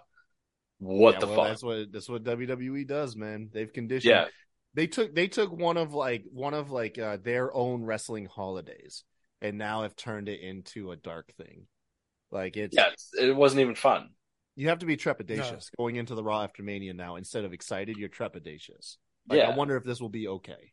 Hopefully this year coming in with Triple H actually having full control, allegedly. That's like waking Hopefully it gets back to that. That's like waking up on Christmas morning not knowing if you have presents under the trees. Yeah. Like, Or just man, like I- open I- up a box. Yeah, yeah. There's empty. Yeah, for real. yeah, Uh, fuck that, dude. So my my real question here is: Does Roman take the pinfall, or does Solo take it yet again? Neither. I think it's going to be You're some convinced smozzy shit. Usos win? Uh, yeah, I'm gonna go with the Usos on this one. I think, uh, you know, considering this is like the Civil War, I think we see. Uh, honestly, I think Solo. You know, he's he's taking the pinfall for Roman left and right. Mhm. I think I think we see the Usos win, and then I think you start to see like segments where like Solo's not happy with Roman, you know, constantly losing, but Roman's pissed at him for the one being, you know, for the one losing the match for them, essentially, I guess. And uh, I think that you know we we start to see Solo now separate himself from Roman, and then Roman goes away for a while. I went a on uh hit. I went on a double down on some shit. I think that Roman and them are gonna win, and I think that I'm pr- hoping. I know it's a fucking long shot, but I'm like throwing some shit at the wall, hoping it sticks. I said I think we're gonna get some new members of the Bloodline, or at least somebody else come out to help them win. Smozzy shit for sure. I hope you're right, Ben. I know it's not gonna happen, but like every once in a while, I pull some shit out of my hat that I wish to happen and stick to it, and I'm sticking to it on this one. So Um, which which family member comes out? That uh, that was we were we literally tangent off onto this fucking topic uh on our on our coverage of fucking Money in the Bank. We were trying to figure out like I don't think it's necessarily gonna be. I think it's gonna be some white people. I mean that's the only people you really got Carrying left. Less, Cross, man. Karrion Kross and Scarlett right there. I don't know. Like I said, I was we were throwing out names. I was thinking. Uh, I said Diamond Mine because they're having a or Grizzle Young Vets because they're Grizzled having a Young match Vets. next week where loser leaves Loser. NXT. So Yeah. Ooh. family ain't always blood. That's that's what I said. The tagline should be. Yeah. I like that. That's yeah, yeah. That's uh it's a good a good approach to it, yeah, because I mean you yeah. Uh you're not gonna you can on, you're not gonna have like an extension of of other family members that can just come in like full time. Yeah, for for the for the program. You're gonna have to use the talent that you already have. Right. yeah. I think um I think uh the Usos are gonna win. I want Roman to eat the pin so that he sets up like a SummerSlam match with like Jay Uso because Jay would probably be the one doing the pinning and like Roman would descend into madness. But I feel like the safer bet is is Solo, and you're right. Dissension coming from uh dissension between Solo and Roman, and uh, uh essentially wondering if Paul Heyman when he's going to abandon ship because it's like it's like sitting it's like it's like a whole bunch of birds hanging out with an alligator and and just hoping that uh, they're the last one ate. Like Mhm. Roman's gonna eat them all. He's gonna eat everybody who's close to him.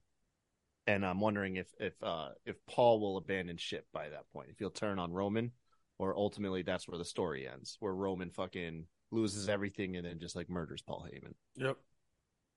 That's probably how this is all going to end. Mm-hmm. All right. Well, little little broken up on that one, but you know, I like like the differences there. Now, um, I'm gonna go with the women's Money in the Bank match first. Now everybody knows you get the Money in the Bank briefcase, you get a shot. Now they you know for for the men's it's different. For the women you get your shot at, at the women's championship. And the competitors this year are zelina vega becky lynch zoey stark Bayley, iyo sky and trish stratus now the first thing i notice is four of these women have an advantage amongst themselves with trish and zoey and iyo and Bayley. Mm-hmm. you know, because you're going to see Trish and Zoey working together, Yeah. essentially against Mhm. Becky Lynch, because that's the storyline going on. Uh, and Bayley and Iyo as damage control, we should see them working together. And then you have Becky and Zelina, which are seemingly on their own. Well, here's how we looked at it. I think we both picked Iyo. I'm changing my pick. I'm not changing my. I'm staying with you. I'm with changing Iyo. my pick with uh yeah. But uh, I- we pr- pretty much said that Zoey, Trish, and Becky cancel each other out. Zelina Vega is a non fucking factor, and it's going to come down to Becky and Iyo. And I think this is where we get the last of damage control. Yeah. That was my thought too. And then I've sat and thought about it more. And I, I, I think actually I'm changing the way I'm looking at it. And I think that makes Lee only half right. I think Zoey and Trish, the story will be Zoey trying to assist Trish into winning the match. Whereas I think Iyo and Bayley uh, will fall out here at the event and cause each other to both not get the belts. And I actually am picking uh, uh, Trish Stratus to win the Money in the Bank briefcase. Uh, Bold I move, feel- Cotton. yeah, man. I think I think that's what's gonna happen. Trish is gonna look great with that briefcase. I think she's gonna stick around for a little bit longer. She seems like she's having fun. Um, I don't think she'd like actually cash it in. More than likely, they'll tell the story that like uh, Trish and and uh, Be- uh, Becky Lynch, like she'll put it like on the line against Becky, and then Becky will get the money in the bank because she's never had it. And uh, so yeah, I'm going with Trish.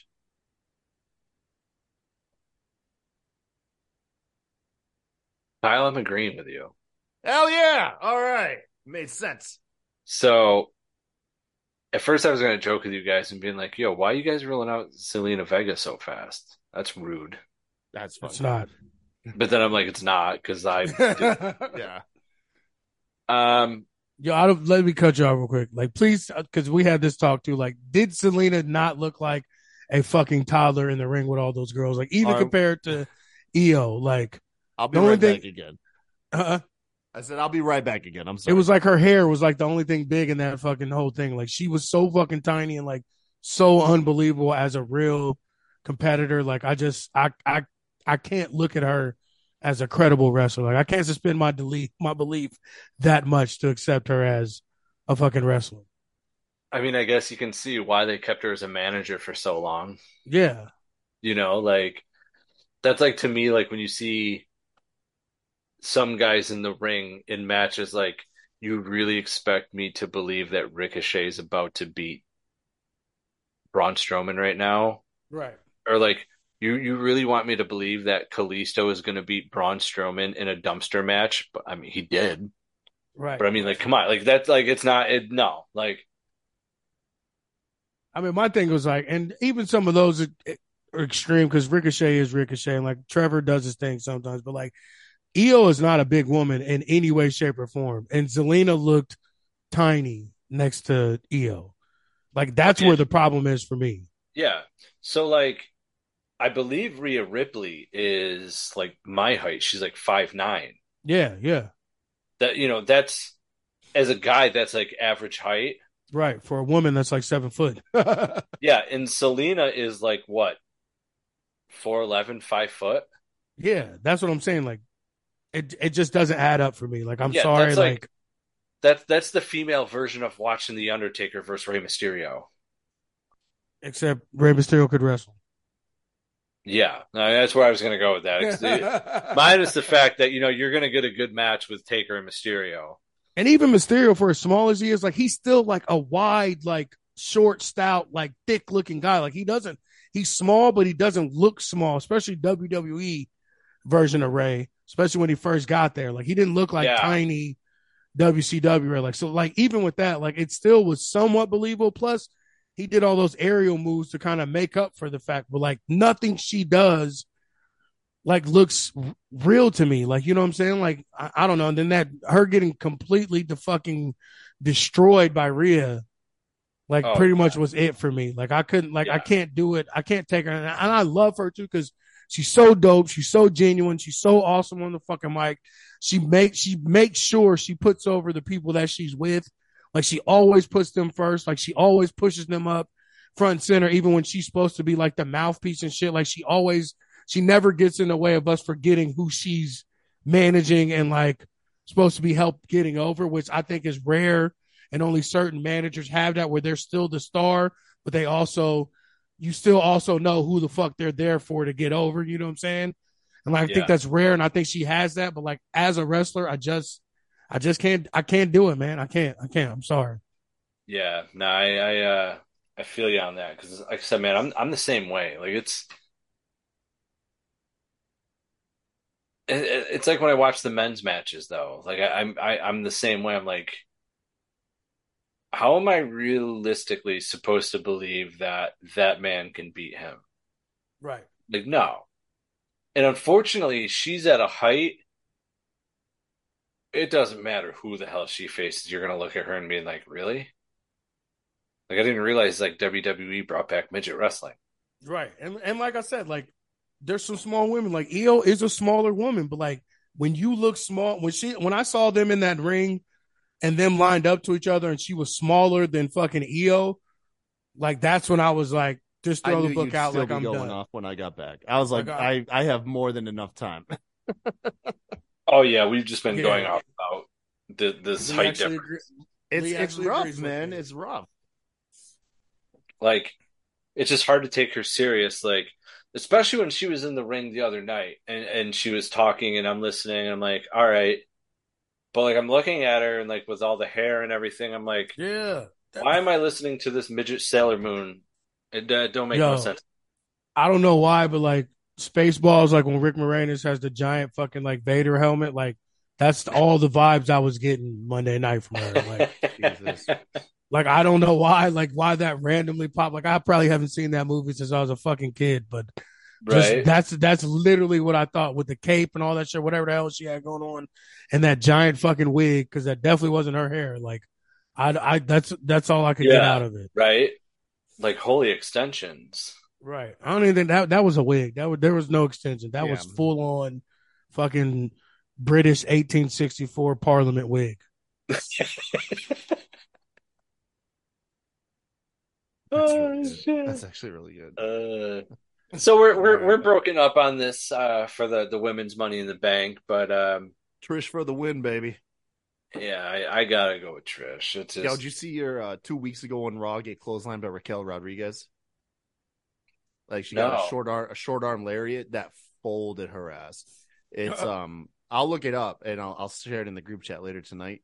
But I love it because it's it's. Do you remember the moment when uh uh uh, uh Randy Orton like back body dropped one of the Singh Bros onto the onto the Oh, announce table, yeah. and he like cringes because of like how nasty it it looked.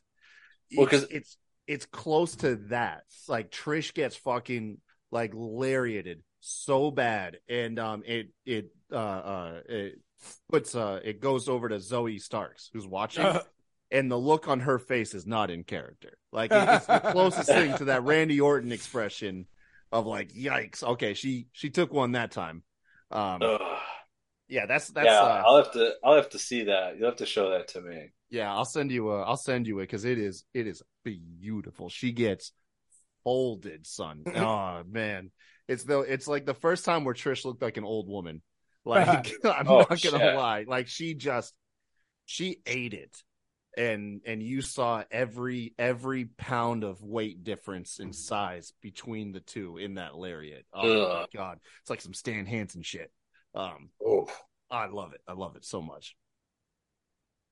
So I, I like you know the differences here. I but then again the picks don't surprise me. Now I don't think the pick in this next match is going to surprise me. Maybe it will. Cody Rhodes taking on Dominik Mysterio with mommy in his corner, Rhea Ripley. Uh, we were split on this one, but I definitely went with Cody. Um, and I just want to point out that we were one of the first podcasts to jump on the Dom train before he turned heel when he was still with his dad.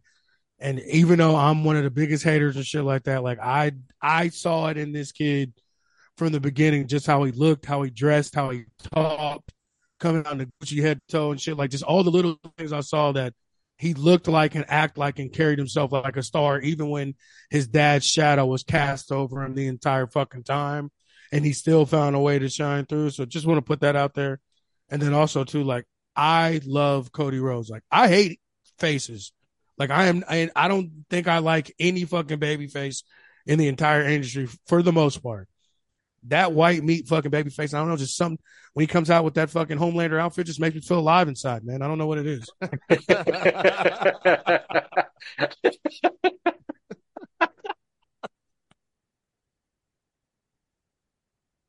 I can't help it. I'm sorry. Something about that trashy neck tattoo that just makes me feel like Oh, Wilmington, God, Ohio. Feels like home. Feels like Oh, home. man. That trashy neck tattoo and that bleach blonde hair. Ah, I know about I've- four Cody Rhodes. I, I've met Cody twice. I met him when he was in AEW and I met him in WWE. And uh great guy, but man, that neck tattoo. Yes. Like when you're up like so like when you're like on camera, like you, you're not close to it, so you don't really get to see it that well, but when you're up close to it he starts moving and stuff like that, It's like, it stretches like super easy. yeah. So like when Well, he's moving, like that whole thing is moving, and all I keep thinking, I, like the second time I met him, I just wanted to be like, hey man, you should probably avoid doing anything traps and shoulder related because your neck's gonna get bigger and that tattoo is gonna look weird. Um, hot take. I I like that. I like that neck tattoo. I do too. I'm not I gonna lie. I really do. I like the tattoo, just not the placement. No, the Well, placement was terrible. placement. No, I love it all. But this is why I don't have that many tattoos because I acknowledge that I have bad taste. that anything that I'm like, oh, that looks badass, I'm gonna put it on me, and I'm gonna get like ninety percent of the people gonna be like, yikes, bro. So And I also, it. how did how did we know this whole this whole time that he was biracial? Like, I had no idea he was half Cuban. Like, literally at all. Like, I don't like. Did I miss the boat on that, or like, was it ever brought up? Like, I thought he was just a white man, bro. I didn't know. just said Cuban and missed the boat in the same sentence. Oh, damn it! That was strictly unintentional. Listen, you know, what, motherfucker, I'm a person of color. I can get away with racist jokes. You motherfuckers better not say it. He's right on that one. Motherfucker threw in Yo, yo, that shit is wild, yo. I did not realize I just said that in the same fucking sentence.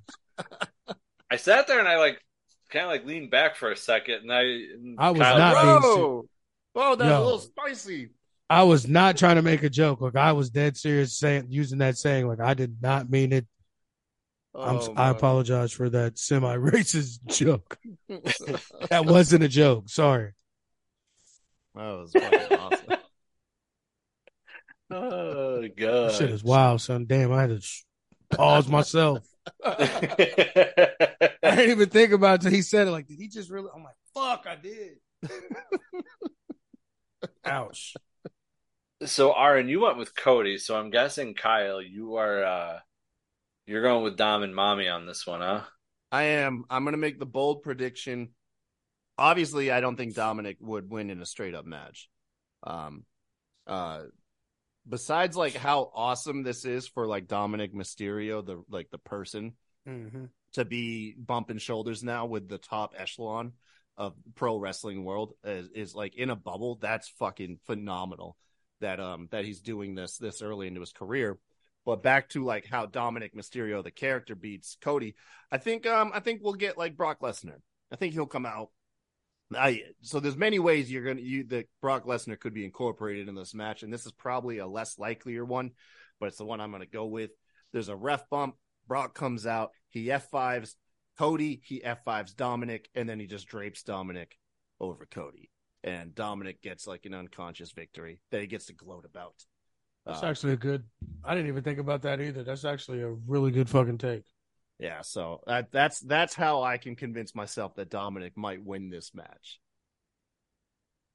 I'm into that. Now, how about this? We haven't had much interaction between Roman and Cody. And this is what? We haven't they haven't been on the same card in a while? Mm-hmm. Could anything happen there? Nah, Mm. they're trying to They- keep those they- guys separate Yeah. For as on long as their they own can. paths, so they can I- converge again towards next WrestleMania. I just Yeah. don't know if I I just don't know if I want to see Brock and Cody again. Oh, it's happening, bro. It's, Oh, it's yeah, two out of three. It, Yeah. a, that is. I'm not doing this because I want to see it. I'm Yeah, saying is that is just that's the story, dude. Cody called Brock out. It's like a Schrodinger's gun or something, whatever. You know what I mean? Mhm. He called Yeah. Brock out a couple weeks ago and hasn't gotten a reply yet. The reply is going to come at uh at Yes. O2. Yeah. man. Cody's taking an F five. Oh yeah. It's just I didn't even- it- I didn't even think about that. I'm s- match or after. That's the- I'm that's still the sticking thing. with Cody, but I didn't even think about that that happening. So yeah, that that's a good take, Kyle. Cody was my pick because I thought it was super obvious, and then Kyle just dropped all that. So, um, I mean, the smart money is still on Cody, and then Brock F5ing him like after the match. You know what I Yeah. mean? But I'm I'm gonna, gonna take, I'm gonna take a risk. I'm I'm gonna stick with my gut and stay with Cody. Same. So, yeah, I'll stick with my gut on that one. Now, uh, we have the men's money in the bank ladder match, and this year they gave us a twist, which, you know, seemingly coming off of last year's money in the bank. This year, it's actually they've announced announced that the winner does not have to cash in on just a world champion. You can cash in Right. on intercontinental champion, um, United States champion, so on and so forth. Now, to me, that right there, in my mind, tells me that whoever wins this Money in the Bank might, you know, for the first time, w- might not cash in on on the world champion. Well, didn't uh Theory cash Theory. in? Yeah, Theory, Theory, cashed yeah, in theory, theory cashed in. on the Um, U.S. title. yeah, but I, I, this is like I think the first year where like they announced ahead of time, hey, this is the rule. The by the numbers video, Right. they can cash Yeah. in on any champion. Yeah, Yeah. Right. because like they've never they've never like made it official that like you know you can cash in on anyone type deal. Right. So now it's like officially part of the rules. So I that get changes I get things a lot. Because logically, it doesn't make fucking sense. At the end of the day, they never announced that as a rule because logically, if you could Why have would you any do that? belt, why would you want anything other than the top prize in the company? You know, Yeah. so that's, that's why it was never brought up beforehand. Not that they're foreshadowing that's its place. Is they just they they kind of put themselves in a corner now. You know Right. what I mean? And- so um, do you think it takes away from winning money in the bank? Because for all these years, people have been used to, oh, almost kind of like the Royal Rumble. You win money in the bank, you're elevated into like main event status. it's essentially what the IC title was in the '90s. Yeah. Is like it's a preview of who the next top guy is. You know? Yeah. Well, it was. Uh, That's well, that was its, you know, that's Yeah. intention. Nowadays, that's not a sure thing. I got to me. I think they just did it as a fail safe. So like, if they have something that pops off, uh, so they don't run into the Cody fucking uh, Sami Zayn situation again, where he has to have it because he won the Rumble, and that's the rule of the Rumble. I think that this putting that stipulation is is for somebody gets hot or something happens with Gunther and a or any of the other champs or whatever. I think this is a fail safe to always have that backdoor plan to a not let them cash in on the title if they have some shit going on or some long term plans that they're working towards, and b if something happens with the secondary titles, they got somebody that they know is a potential to be a top guy and they know can kind of carry the load if they need him to. That that's what I looked at as when they made those rules kind of official. Yeah, All I, I agree with everything Ahron just said. Is it's, yeah, it's it's it it takes like a card that would be pigeonholed into one thing, and now that card can be used anywhere. Like Yeah. it's yeah, just in case I can use it anywhere I want. So Okay. Uh, these participants in in the men's match this year is Ricochet, Shinsuke Nakamura, LA Knight, Santos Escobar, Butch, Damian Priest, and Logan Paul. Now, for me, this is fun. I'm going with LA Knight to win this. I'm picking LA Knight for only two reasons, and they both stem from the same interview he had done recently. In this interview, LA Knight brought up that uh, he was originally going to get released in one of the last rounds that they let people go. And the other part was that they made him a manager due to his age. Yep. And then after this interview came out, uh, AEW's Mark Henry said, you know, said, "Hey, if they're not using you right, leave. You're a great Yeah. talent. You use you can be used elsewhere and used properly." My honest opinion is that from this interview, I think WWE had kind of realized, oh shit, we might have messed up, and I think Yeah. they're going to give him this. This is their, hey, we fucked up with you. Here you go, buddy. Make the most of it. Because like, yeah, there's very few people that I look at a photo and you can hear the photo. Like you look at Ric Flair and you hear woo. You look at Hulk Hogan and you hear brother. right. You see a photo of LA Knight and you're like, yeah. he definitely just peaked his mic. Mm. Your mic abandoned ship on you on that one. Oh yeah, it did. It totally did. It did. yeah, dude, LA Knight, man. Yeah. I Yeah. picked, I picked Fucking- Damian Priest. I changed my pick again too. I changed my pick. I'm not going with uh, LA Knight because the the the pick, the real winner is way more obvious and uh, uh it's way more uh, not as fun. It's, it's gonna be Logan Paul. It's it's gonna be Logan Paul. They don't care about like what they don't care about that briefcase in a in a story sense of like what it means to uh uh, uh like you get a title shot and that can play into your week to week television. I bet you WWE is going to value that uh, uh, relationship they got with Logan Paul, that new contract they got signed. He's going to win that briefcase, and then he gets to spend a bunch of time toting it around uh, uh, uh, on on his uh, impulsive uh, Right. podcast and all these other things, and he'll just give WWE a ton more exposure just having that prop with him. And Originally, I was gonna go that route too, but my thing is he is the briefcase. He if he wants, he's already faced Roman.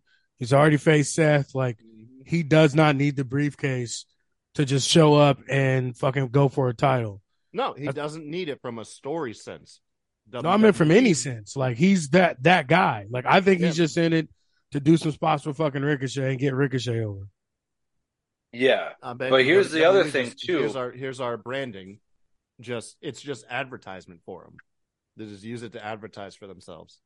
yeah, he's gonna do what Tyrus can't do with the NWA title on Fox News. Right. Get it over. I don't think it. You know what I'm saying? Like I don't. I.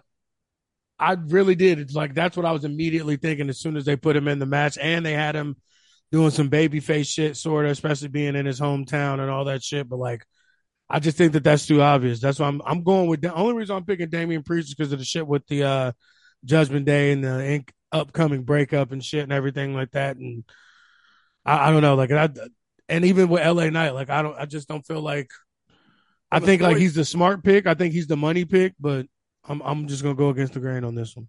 Yeah, no, I mean from it's it's weird because you have a compelling argument for LA Knight, for Damian Priest, and for Logan Paul. Logan Paul is like what I expressed is it it's a WWE advertising ploy just so they can get their advertising out there more with that briefcase and Logan Paul.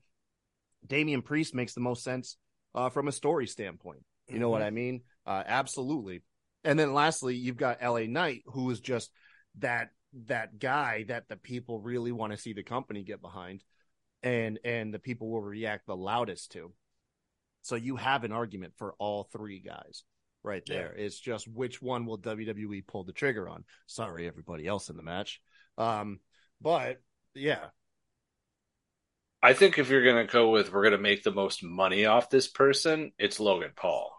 Yeah, and that's that's why he's my pick. You know, um, yeah, if I'm going for, uh, hey, we know we screwed up with you and we don't want you to sign somewhere else, I'm going LA Knight. Damian Priest makes sense too, especially after you know he's been praised lately for everything he's been doing himself. You know, And with his ima- career. And imagine if Finn wins, like you instantly have a compelling story. Uh, Oh, of- one hundred percent. You you literally get to run back the evolution story with Mhm. uh, uh Triple H being the champ and Batista having that Royal Rumble victory. Like you get to run all of that back again. Yeah, and, and that's an, that's that was a great storyline. The only difference is these guys are forty one and forty. Batista was in his Batista was younger back then, but right. I to me like those were the three most obvious to pick out of. hmm Like the LWO is nostalgia. It's that's a nostalgia thing that they're doing with that. Uh, That's the equivalent. That is literally just we want to sell some T-shirts. yeah, yeah, like, like yeah. we just need. Yeah, we're trying to sell some T-shirts here. That's all that is. and then Shinsuke, Ricochet, Butch are just Butch fillers. is my hard pick. Butch, Butch is literally my hard pick. Like gun in my name is head, you Peter England. Like Huh? you know, his name is Peter England. Apparently, yeah. Poor he's bastard. wrestling in England. Yeah. I love him. I've always loved him. He's literally one of my favorite wrestlers. Like this Butch shit is fucking trash, and I hate it. Yeah. and Always have hated it.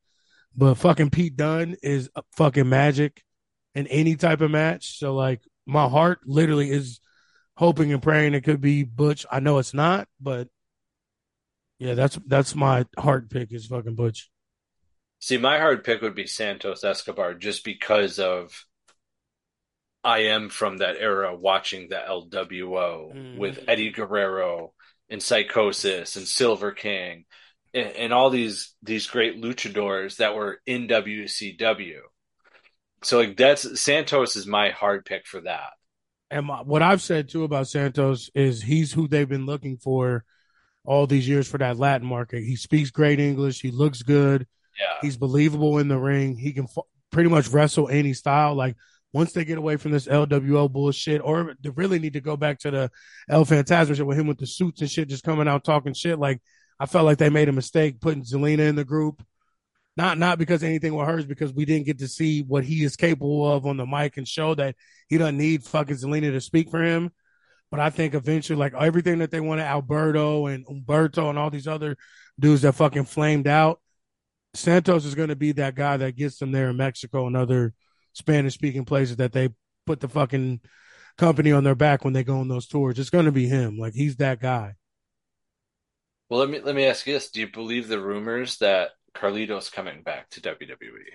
They those rumors have been going on for the past like eight years. Like, and I, I just saw him recently uh, at this little shitty gym versus uh, Max Caster uh, in a in a memorial like thing for some some guy that they all went to school with and that were from this area or whatever. And he's fucking huge. Like I like I did not realize how big he actually is now. Like he's fucking a monster. But we'll see. Uh, well, I was gonna say, uh, uh, you know, I don't know if it's been debunked yet, but according uh, uh, to a couple news sources, and this was like a week or two ago, he actually came out and said he re-signed with WWE. Like it's already happened. I've got the video at Perched on the Top Rope on YouTube. Uh, after a wrestling match with Matt Cardona, he announces uh, the rumor. Oh, he did. He addressed it. Yeah. Yeah, he announced he he addressed the rumor. Um, so fans, if you want, you go to you can go to our YouTube page at Perched on the Top Rope. Uh, it's honestly it's only like a thirty second clip, but he he says it. I, I imagine that means he debunked it, and he said, "No, I have not signed." Uh, he said the rumors were true, and then Oh. um, so here's what I know: Devon Nicholson, who is Han- YouTube's Hannibal TV, okay. uh, had him booked on one of his shows for like July 15th. Carlito canceled it, citing to Devin that, hey, I re signed with WWE. Now, there's a local promoter my way, uh, RDP Promotions, who booked Carlito July 8th and 9th for an autograph signing. Carlito's canceled. Mm. So as far as we know, that event that he was just at is his last event. Because seemingly he has like canceled all his independent bookings now. Well, that yeah, that would be a good sign. You know, Yeah, so there you go. I would um, believe that more than just like random rumors and like random shit coming up. The next thing I would say is I don't know if he has a pro wrestling tea store or anything like that. But I would look I would look to see if he did. If that gets closed, that's liter- that's the that's the final curtain that yo, he's going back. Yeah. Right, right, right, right. You know, when when they when when they start, you know, once they stop taking bookings, you're like, okay, maybe it's just a ploy to like get over for a few weeks. Um, but then after that, you're just kind of like, maybe not. So that, that just made me think. I went to the TNA pay per view, and like half the people there didn't have shirts. Like I really wanted a Mar- uh, uh, Jonathan Gresham shirt. They didn't have fucking any. Like it was so many wrestlers there that they didn't have shirts or any merchandise. For I was fucking pissed. Sorry, that's a tangent. Sorry. no, It's I- dude, I don't this blame just you. Reminds me of something that upset me. I love go I love going to wrestling shows to to for merch. Yeah. You know, hell, I went I went to uh, Impact pay per view. I walked away with uh, one of the, the the ring used turnbuckles, while Justin walked away with the frickin' ring skirt. Nice. Hell yeah, man. How the hell Which did he the- get which- that? Huh? How the hell did he do that? They literally take them off the ring. They bring them up to the merch tables and say, "This is the price," and they sell them. What the hell?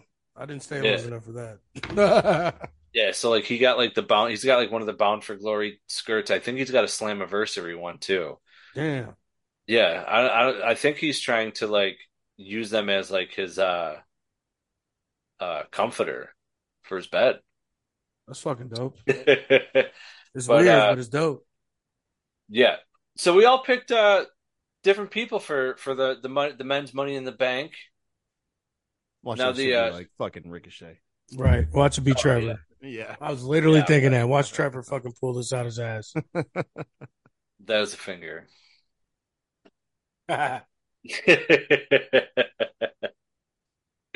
Oh shit. All right, well, you know, we've reached the main event, guys, and it's the World Heavyweight Championship, which we've already seen seemingly defended almost as much as Roman Reigns has defended his World Championship in the last three years he's held it. Uh, Seth freaking Rollins, the champion, taking on the leader, not the leader of the Judgment Day, Finn Balor. Now, Ahron is Ahron, as you said, if uh, Damian Priest wins and, and Finn Balor wins this match, that leads uh, to, a, to quite an interesting uh, challenge here for somebody, especially uh, the Judgment Day already has a little inner turmoil going on. See, I picked Seth to win still, but I picked that that would be a point of contention that Priest could still fucking cash in at any time and and Finn to take exception. Like, no, I'm I got this. Like, it's still my time. You know what I'm saying? So like that's why I picked Yeah. Priest to win. And but yeah, I picked Seth to win this one. All right. All right. How about you? Oh, Jesus Christ. Wow. I'm biffing it. Dude, I, I'm, I've been up since 6 a.m. I'm, I'm beat. Uh, sorry, man. Kyle. Jesus. It's all good. I get mistaken for black all the time. Yeah. That was, that was thank you. Thank you for that, Lee. You're you're Um, welcome. I don't see color. You're welcome. Uh, dude, no, I'm gonna go with uh, you know what? Uh, since I'm picking Logan Paul to win Money in the Bank, I yeah, I think it'll be um, I think it'll be Seth. I would love to see it be Finn. I think the story uh is more fun with Finn winning it. Mhm. But uh, I've been watching WWE for so long. I don't know. Although um, because I I don't think. Do you think this is gonna go on last? Because you referred to it as the main event. I'm thinking maybe the main, I, I mean, I really don't know. It's just for the sake of like how I went in the order. I just randomly picked. So like this was the last match. So I don't think this is going to close the show. I think I think Roman's bloodline stuff is going to close the show because I Roman doesn't like to go on anywhere else other than last. Facts. Yeah. And I, So- I agree with you. This is So probably, I that's probably the main event. Yeah, so I don't think they would do a a, a title change. Although I I know the reaction would be huge because you know Ireland's not that far from uh from uh, London. Uh, Yeah. so you know you know like the local crowd, man. It would it would be phenomenal if they if they got to see Finn win there. But um, I don't. I just I don't see it happening. I think it's like Clash of the Castle. I think they'll tease it. They'll let the crowds get really really into it. But at the end of the day, Seth will Seth will walk away the winner. Yep. Well, I think in order for if it's if it were to happen how Ahron wanted it, it has to go on after the men's Money in the Bank. If Finn is to win and Damien, It'd have to main event. You'd have to. Yeah, close it would have to. that. Yeah, um for that moment. because of my pick of LA Knight for Money in the Bank. I would say for storyline purposes, if LA Knight is Money in the Bank and he is going to elevate to the the main event scene, I would say him and Seth Rollins makes the most sense. Yeah. Mm-hmm. But then again, the promos between those guys would be fucking awesome too. By the way. oh yeah, and then like you said, if it's going to be Logan Paul, Seth Rollins. Yep, because they got history too. Uh, the only the only circumstance for Finn Balor, I think the you know for a Money in the Bank would be Damian Priest to win. Yeah. That's the only one there that makes sense for that to happen. Mhm. And then you know the other guys really just seem like fillers because I don't I couldn't see that either any of them going after Seth or if Finn won. But I also couldn't see literally any of them except for Logan Paul and LA Knight going after Roman.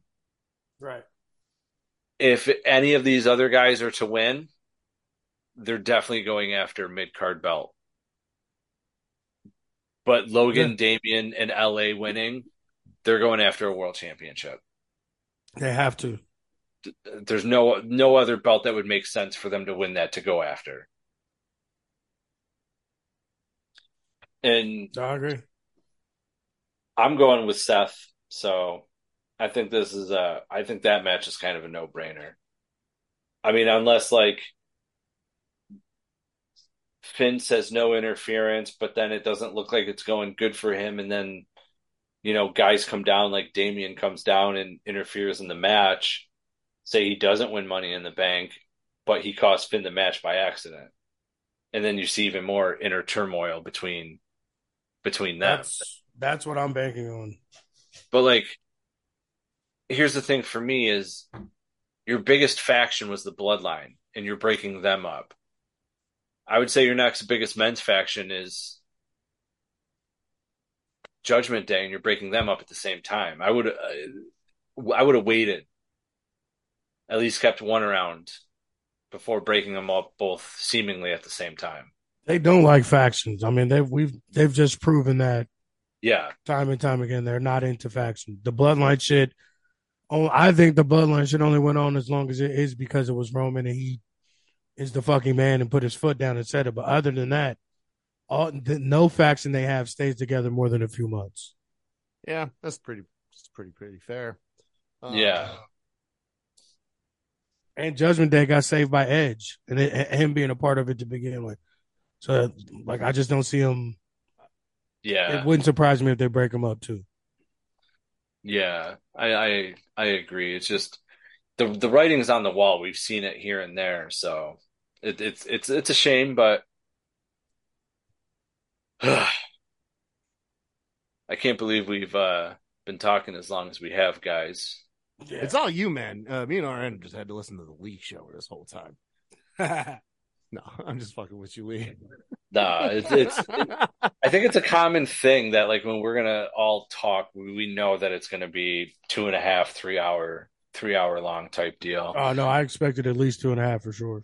So yeah. um, I want to thank you guys for coming on again. It's always fun when you guys are here.